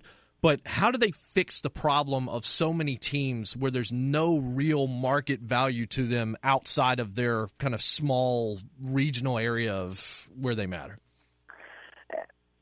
I, I, I think it's I think it is an issue, but I don't think it's something that's really that new. Um, I mean, 30 years ago, was a uh, you know in the you know post Barkley Sixers, where the Sixers you know that, and that's a big market. The Sixers weren't big nationally. Um, I think I think the league has dealt with certain things like this before, um, but I do think that the games themselves out west will be more competitive. The, the this deal with the Eastern Conference is certainly an issue, but I don't think there's anything you can do about it.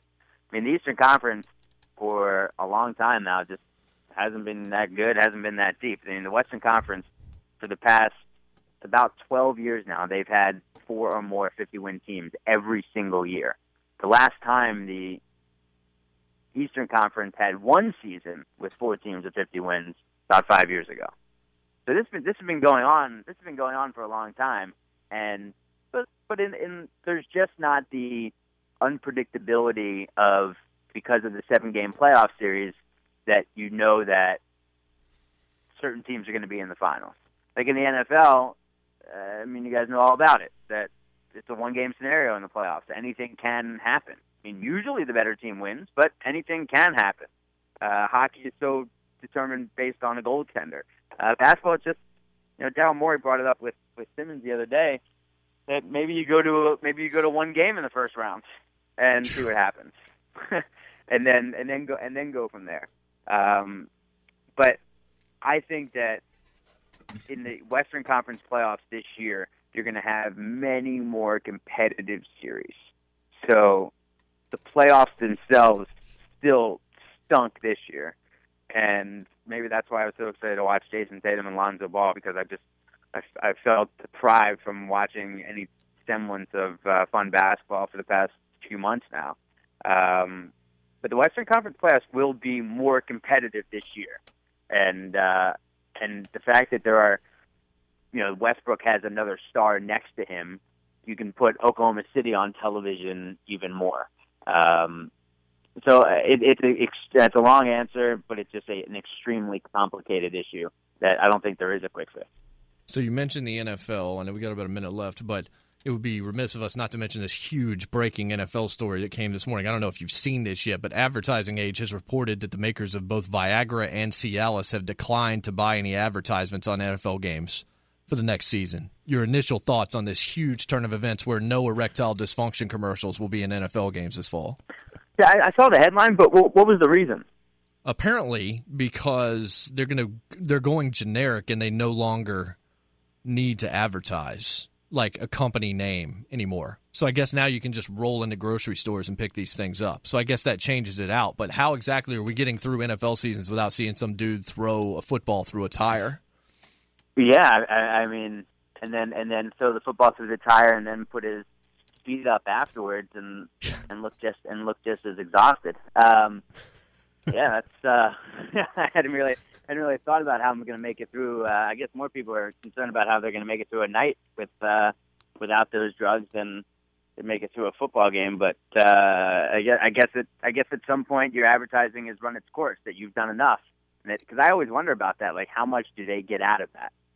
So I guess you know, advertising's run its course, and you you you become the uh, you you become the name in the market, and then you don't have to spend all that money anymore.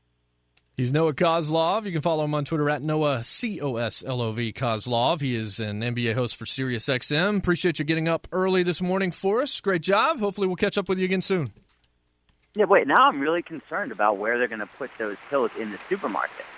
Yeah, well, Man. you never know. Maybe the Man, diaper. I I- don't know. Where where do you put him? A soda aisle? Uh, I don't know.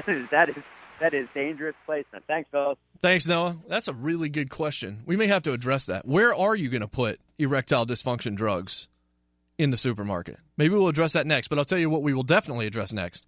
Animal Thunderdome. It's next. This is Outkick the Coverage on Fox Sports Radio. Sorry, I was going to let that play for a minute. Live from the Geico Fox Sports Radio studios. Great news. There's a quick way you could save money. Switch to Geico. Go to geico.com, and in 15 minutes, you could save 15% or more on car insurance. Any of you guys see the Tupac film?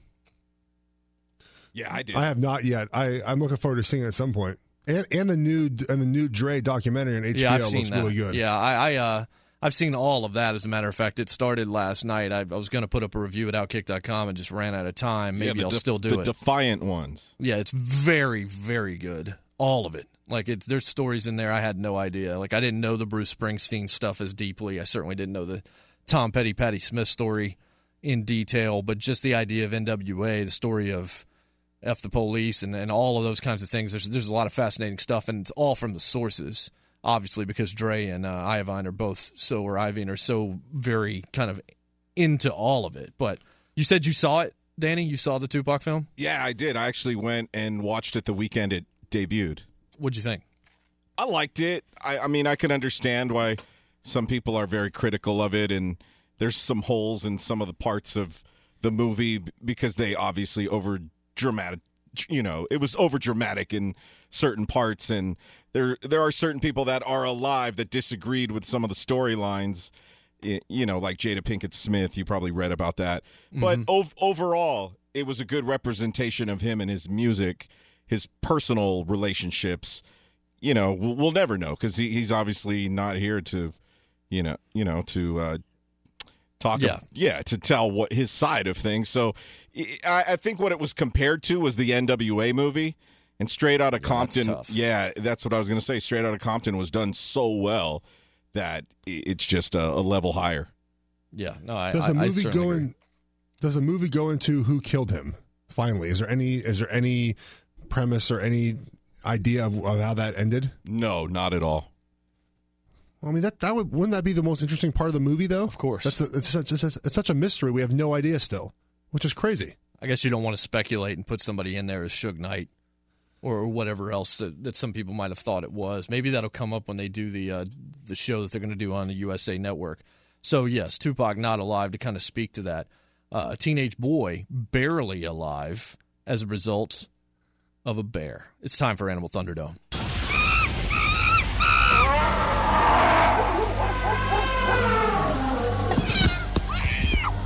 Ladies and gentlemen. I'm just glad I was there. Boys and girls. I thought he thought I was like this ginormous piece of chicken. Dying times here. This is Animal Thunderdome.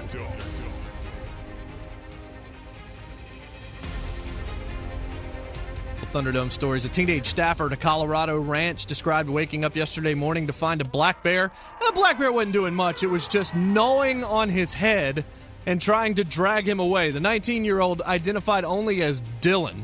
Yeah, I wouldn't put my last name there either. Fox 31 Denver, he tells them he woke up to a crunching sound and me being drug out of a sleeping bag at Glacier View Ranch near the town of Ward, which is about 50 miles north of Denver. Quote, I thought it was a dream at first, then I realized it wasn't, said Dylan, who quickly realized the crunching sound was the bear's teeth biting into his skull. Thoughts?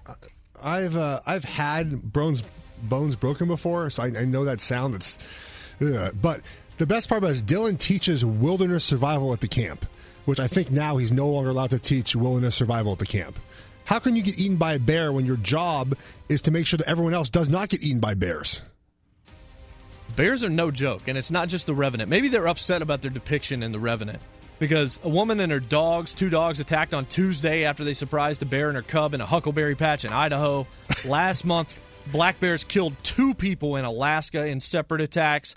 There was a 16 year old that was killed in Anchorage, and then a mine contract worker that was also killed in Anchorage.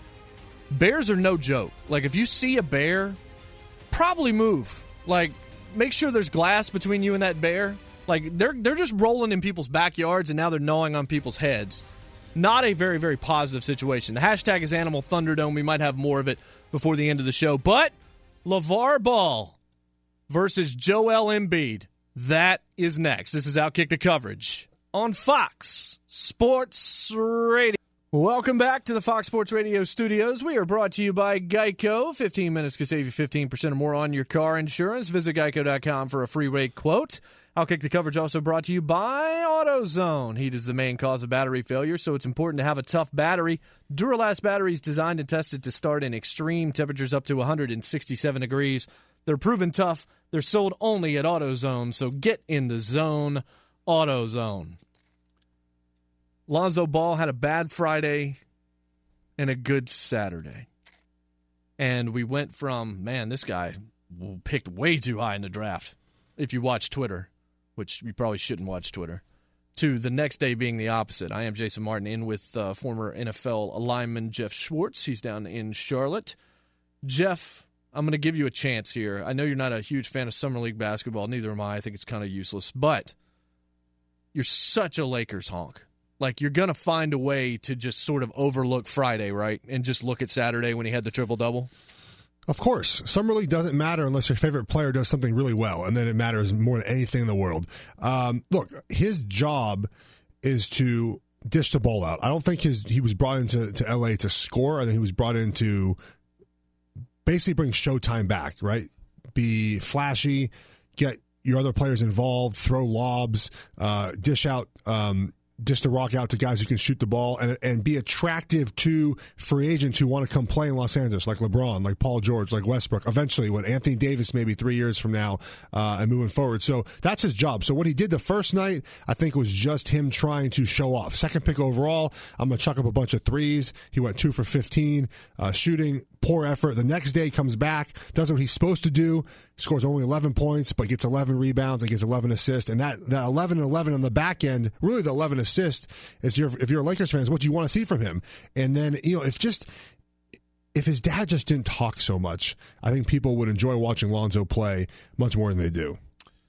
How much, I don't know how, how many people have talked about this, and I think maybe more people should. We've talked about Lonzo Ball in terms of, what his dad means to him in terms of who is rooting for his success, who is rooting for his failure, things of that nature.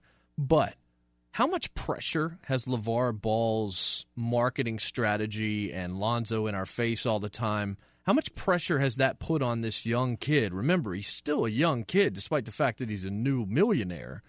How much pressure is now on Lonzo Ball on the floor? Because if he's bad, out of the gate, like how long is it going to take to shake his confidence? I'm sure LeVar will build him up. LeVar said uh, after his bad performance Friday, that's the worst game I've ever seen him play, and he still had his team in position. He was still making plays down the stretch. But can you imagine the level of pressure on Lonzo Ball, the basketball player, because of LeVar Ball?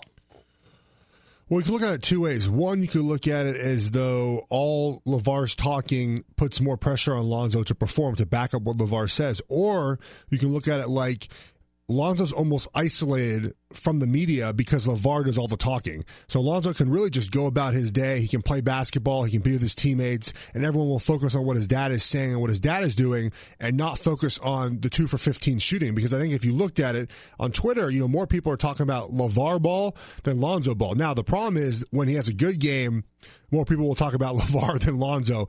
Um, but I think where it's really going to hurt him is his perception with his peers. You know, if, if, the Lakers have a bad game and it's not not Lonzo's fault. And LeVar Ball goes to media or TMZ finds him walking the streets and interviews him, and he says something uh, disparaging, derogatory toward one of his teammates, that's where you're going to get the problem because I guarantee it's going to be brought up in the locker room.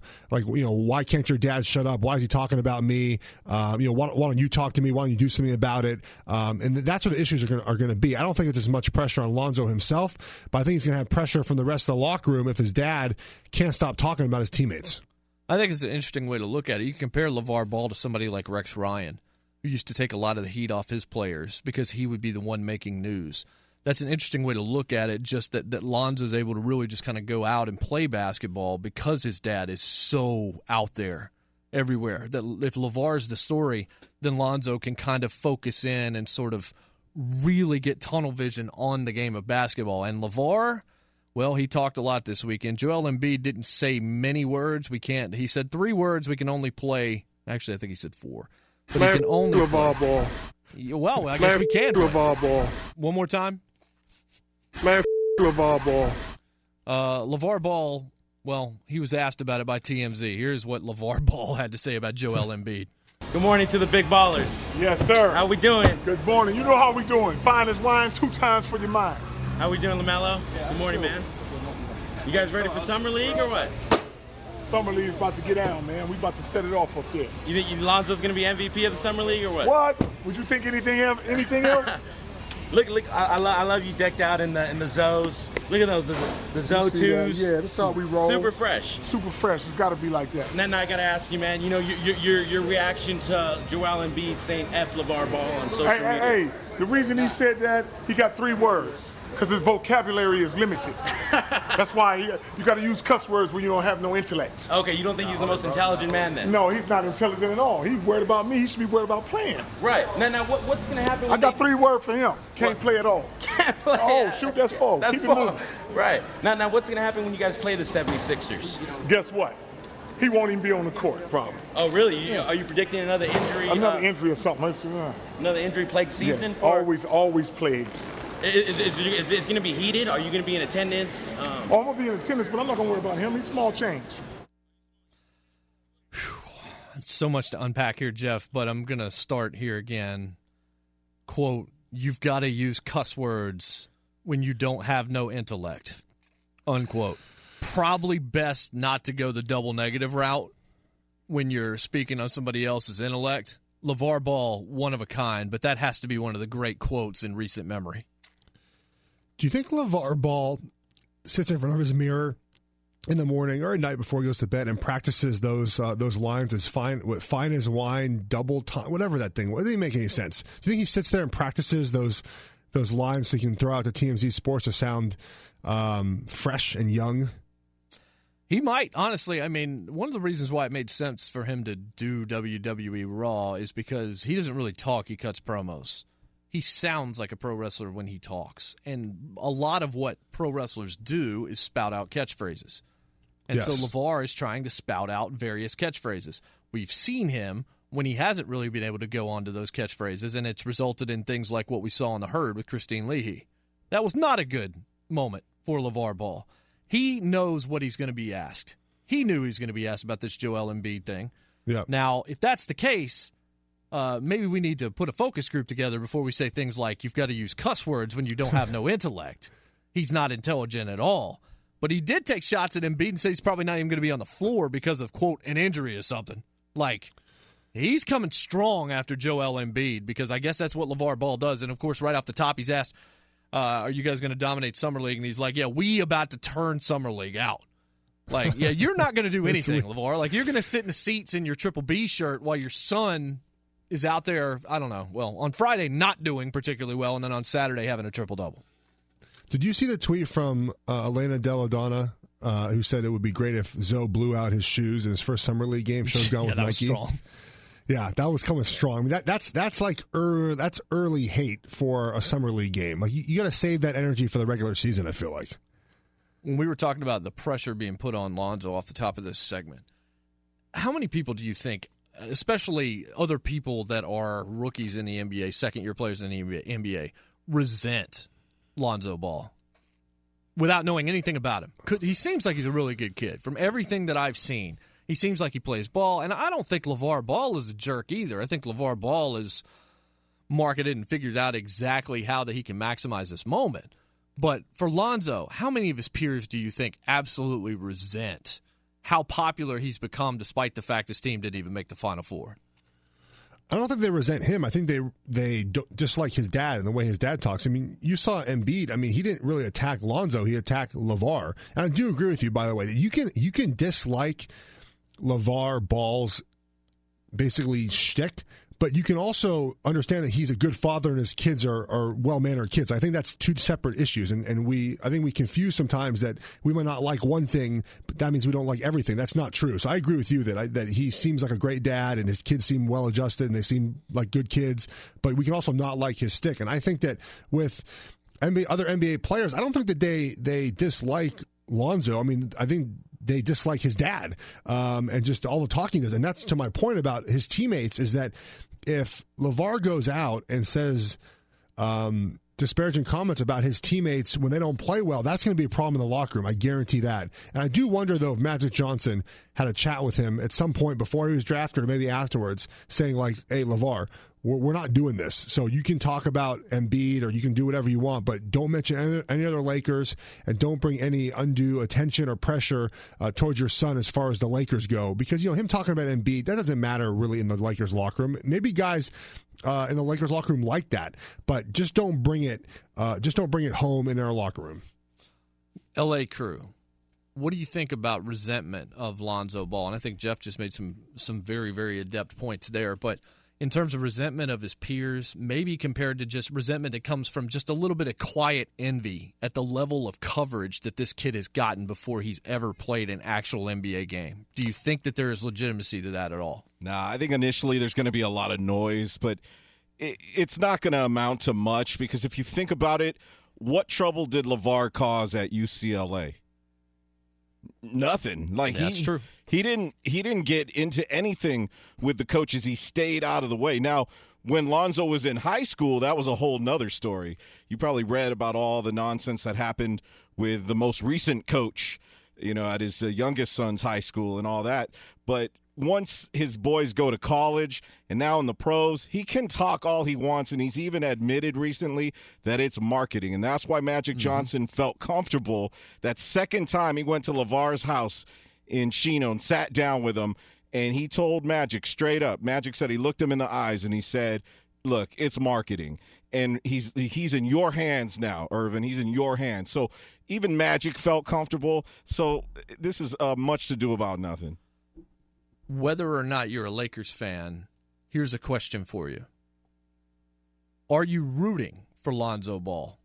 Are you watching with interest and hoping that he succeeds? 877 996 6369 if you have an answer to that question. I want to hear from Lakers fans. I'd also like to hear from just NBA fans and sports fans in general. How much of what LeVar Ball has done has made you either an extreme Lonzo fan or somebody that's hoping that he can sort of overcome or back up what his father has said about him? And how many of you are are hoping for the opposite? Because I think that there's probably quite a bit on both sides, but Lonzo's really done nothing that should make him unlikable. And I think the Footlocker ad did him a lot of good. And Footlocker's been pretty solid over the past few years. They also had the uh, D'Angelo Russell throwing the phone ad out uh, last year, I think it was, as a result of the Nick Young situation. So they've been kind of on point. But Lonzo doing that ad, it really helped. And then having some of the other rookies there as well sort of also put some shine on other folks in addition to Lonzo. So I think that it I think that it worked out most likely. But LeVar has been talking a lot. And they also have a reality show coming up. And he was asked about the Kardashians. When we come back, we'll let you hear what he had to say about that. And we'll take your calls if you want it again at 877 996 6369. Lonzo Ball, a bad Friday, a much better Saturday. Thank goodness for the NBA Summer League. There's at least something to talk about. This is Outkick the Coverage with Jay Martin Jeff here on Fox Sports Radio. Welcome back in, Geico Fox Sports Radio studios. What does it mean when Geico says just 15 minutes could save you 15% or more on car insurance? It means you probably should have gone to geico.com 15 minutes ago. Asked before the break whether or not you're rooting for Lonzo Ball or not, and whether or not LeVar has had a positive or negative impact on your feelings on Lonzo. Looks like so far most people, according to the poll that uh, Jeff Schwartz, who is in alongside me, I'm Jason Martin in for Clay Travis this week as he is in Paris with his family.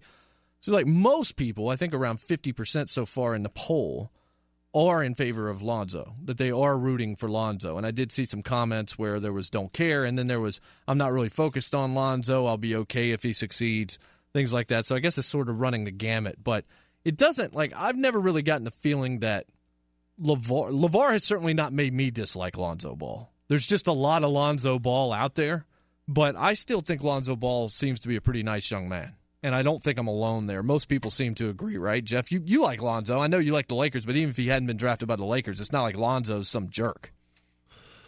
No, you're right about that. And and my parents are UCLA alums, so I pay attention to UCLA basketball. I watched him play all year. Um, you know, he was a, a, consummate teammate. Never had any problems. You never heard Steve Alford go off on him.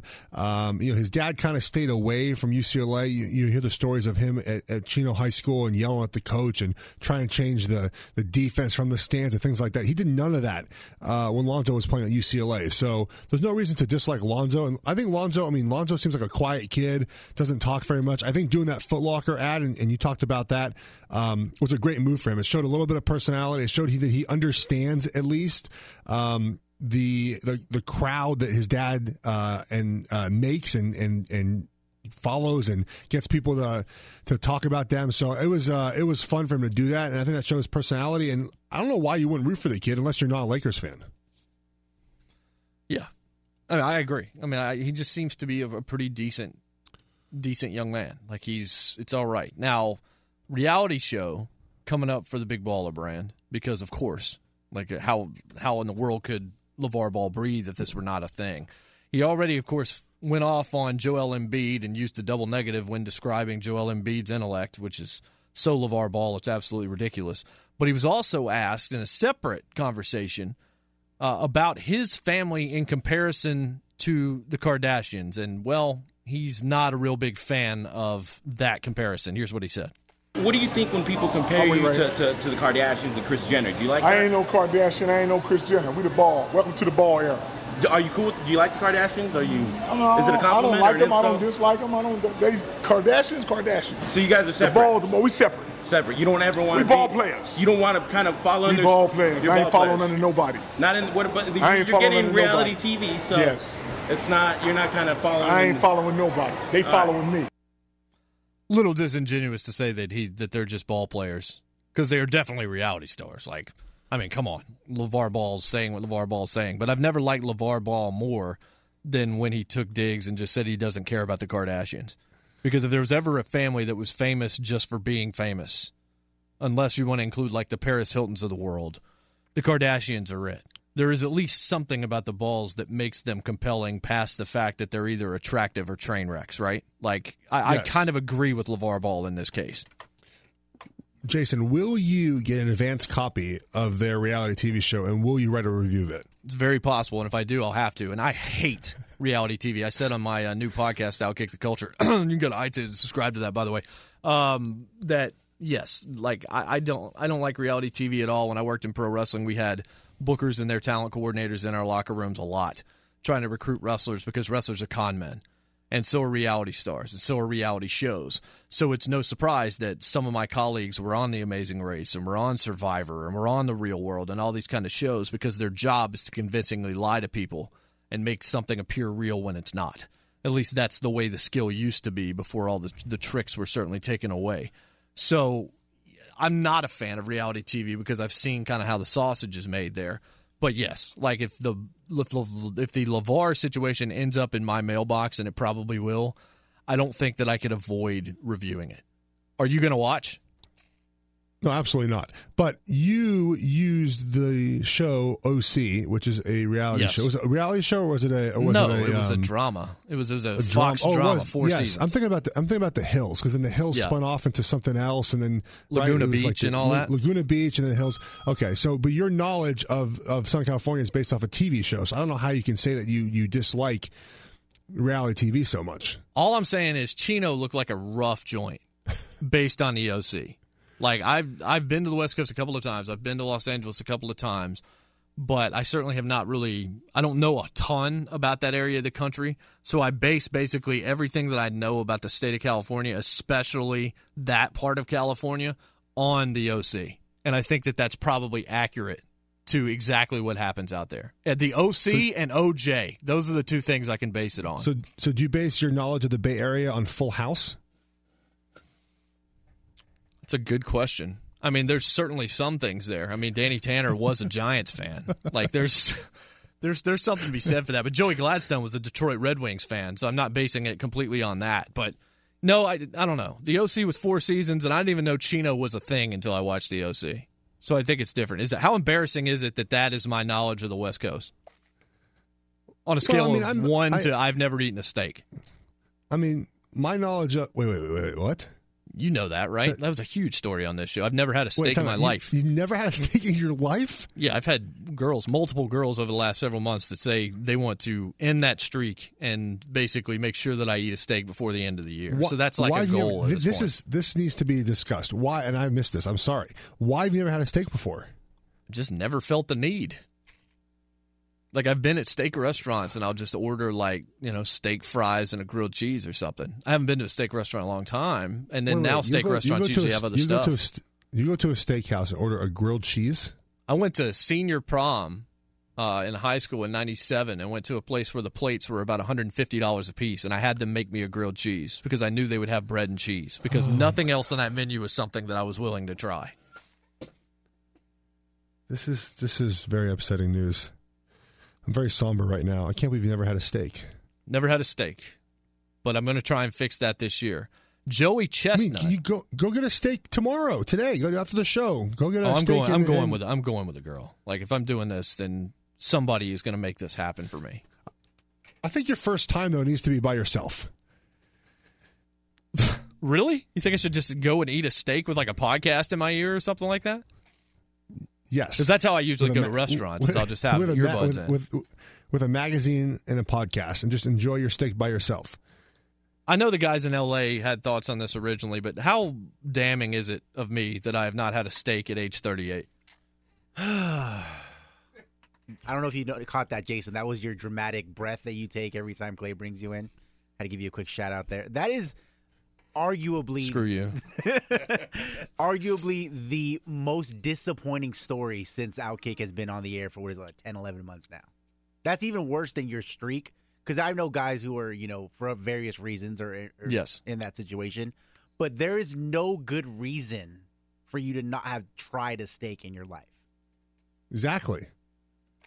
I mean, but the thing is now, like, I'll say, you hell, I'll just go get a person steak. to, to, to you know reciprocate your steak dinner. You know, you don't need someone to, to also participate in the act of eating a steak like you would to break the other streak.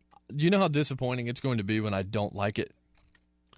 So that's the thing is we have to make sure that you have the right cut of steak at the right temperature at the right place. Like we See, have that's it a ha- lot of this has to be Jeff. set up. No, it's That's not a lot, of work. work. You find you're in Nashville now, right? Yes. We'll find we'll find you a steakhouse. You tell them medium rare, and you can put you know we'll find a place that maybe you could put some but some special butter on there or put a little. You like crab? No.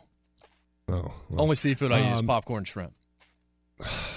your, so your palate in general needs some working on. So is is what I've we've got to. I have The eaten hot dogs, though, you-. Wait, wait, wait. Time out.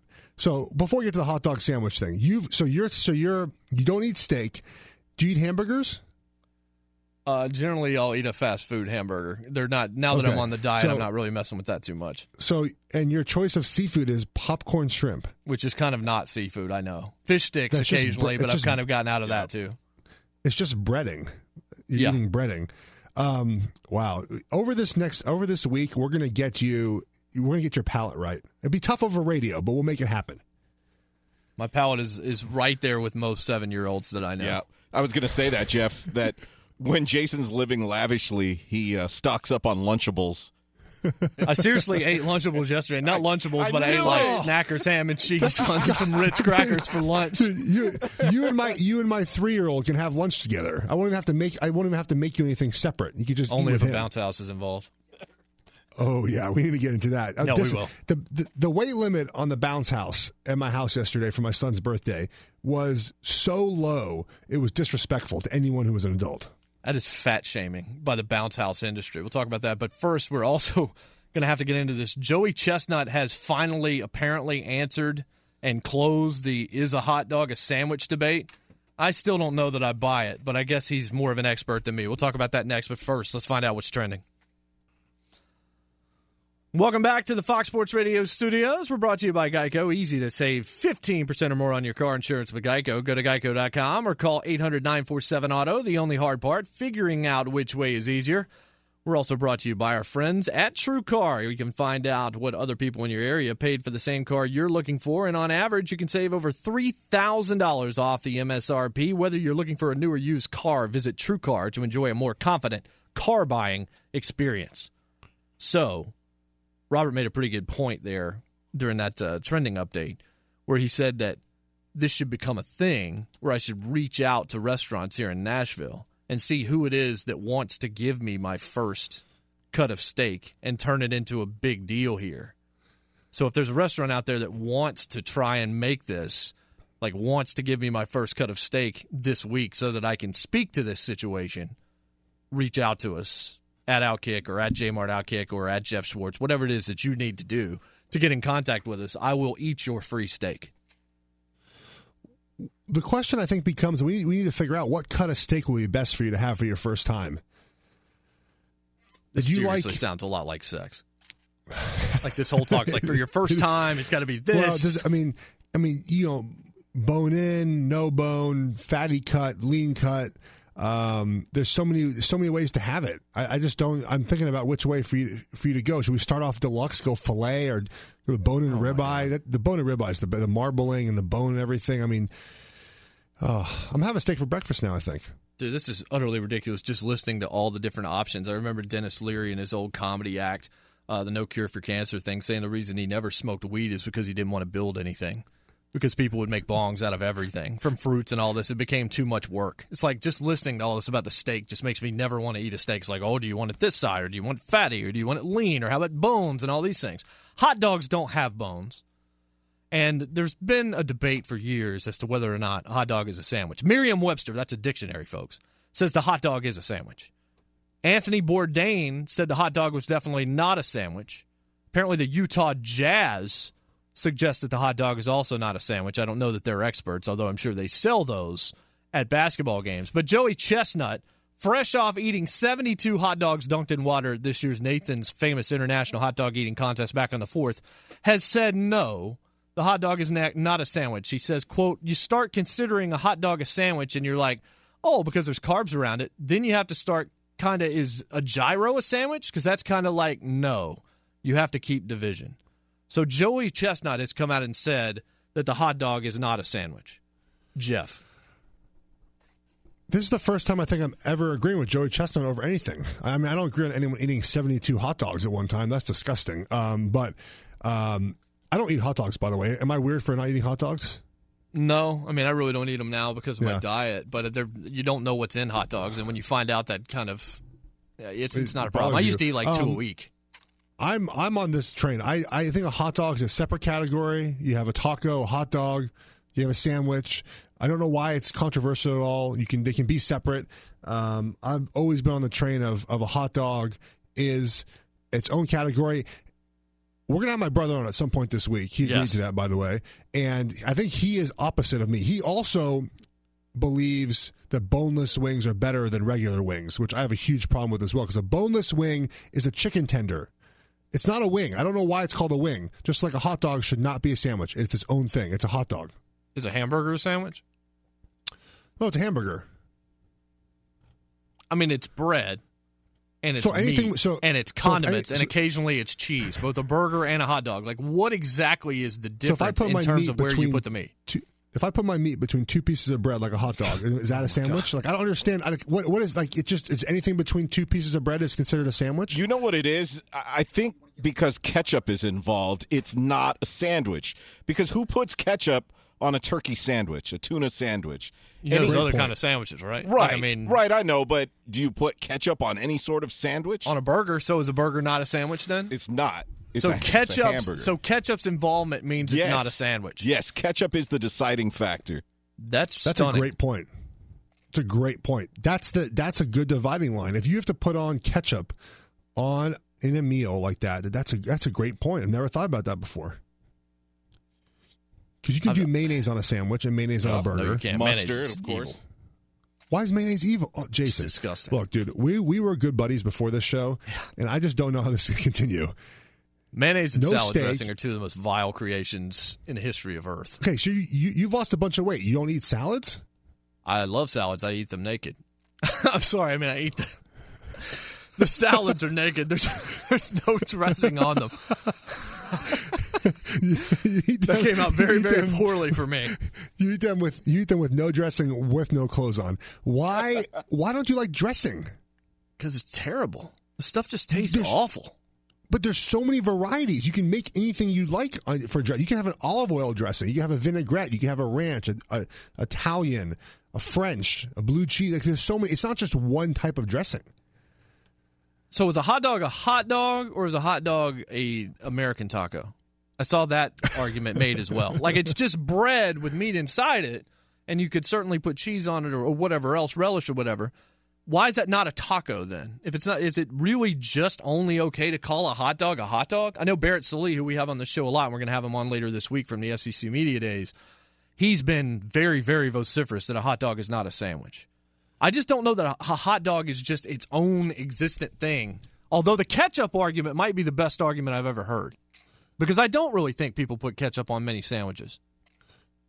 So what's a bratwurst between two? Is that now a bratwurst sandwich? If you put it between two pieces of bread, making a bun.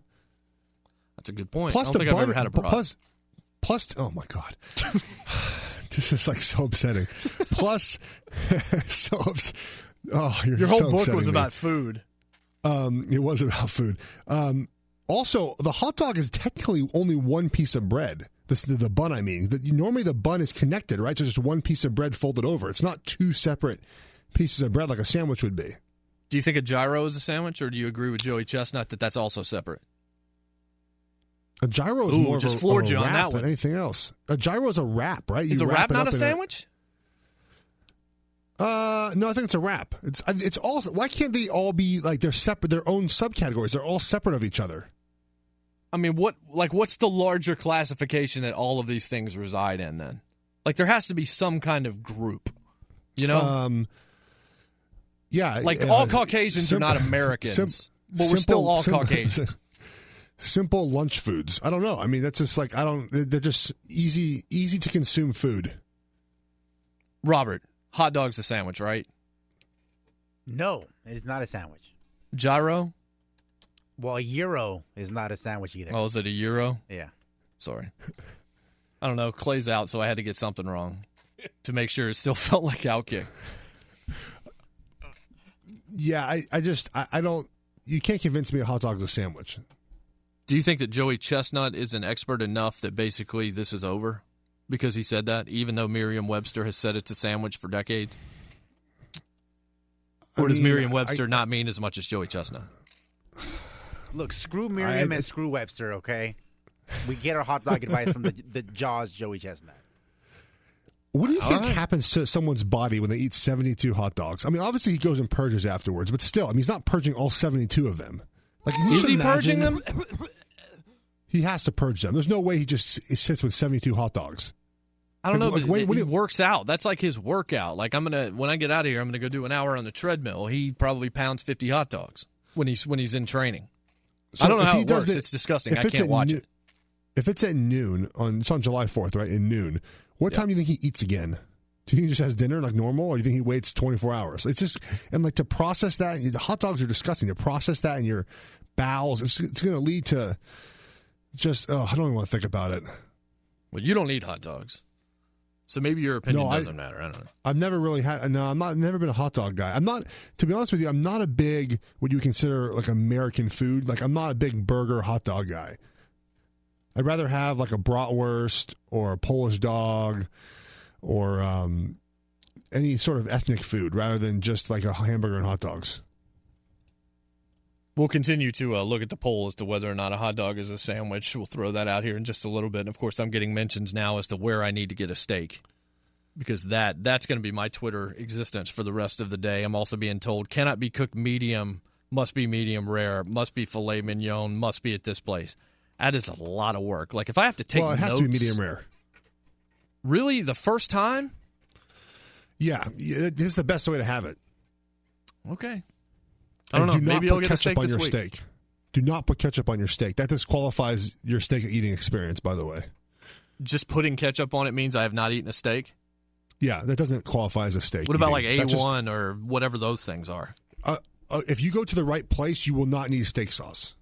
Yeah, that's what people have said. So again, I have to continue to like discern what the right place is. We'll continue to talk about this on the other side as well. More Animal Thunderdome. Monkeys are loose. Stick around. This is Outkick the Coverage on Fox Sports Radio. Well, you got jokes live from the Geico Fox Sports Radio studios. Great news. There's a quick way you could save money. Switch to Geico. Go to geico.com, and in 15 minutes, you could save 15% or more on your car insurance. I said free steak.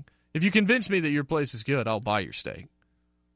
You just tell me where I need to have my first cut of steak here in Nashville. Apparently, there are a lot of good places, as I'm getting many, many messages right now on Twitter about this steak situation. And I've got my co host, Jeff Schwartz, who's down in Charlotte, former NFL lineman, who is saying he's very, very sad and disappointed in me, is unsure he can do the show for the rest of the week because steak has never been a part of a meal that I have ever been a part of. That's apparently unacceptable.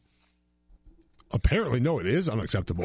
I think what we need to do is we need to find someone in Nashville to give you a steak and have it ready for you in the morning, and you need to eat it while on air. It, it might obviously not be the best radio, but just hearing you eat the steak and then just this, you, you're gonna have this reaction, like just excitement. We'll be able to, to feel it over the radio. It'd be like a Tebow wash, which we'll get to at some points this Oh. week as well. It, I, I can't wait to talk about Tebow. I know we have a lot of listeners in the South. They're probably not going to like my opinion about Tim Tebow. Uh, you're That's probably right. Uh, yeah, it's a very, very good tease. I would say that you're almost assuredly right on that situation. So we haven't really talked about this at all, and maybe we'll talk a little bit more about it tomorrow. Here, we were going to do Animal Thunderdome. We'll save that. and We'll do it. We'll do it tomorrow. There's a good monkey story out there. Also, another bear story and an alligator story in California. So you guys are doing it right out there. Um, home run derby tonight. How interested are you in this, uh, Jeff? We haven't really talked about this at all. We're not really a baseball show per se. I care a little Yeah. bit because Judge and Bellinger are in it, and last year's winner, but I just don't care about this anymore. There was a time I was glued to this, but I'll I'll watch it because I need to watch it for my job. But that's probably the only reason.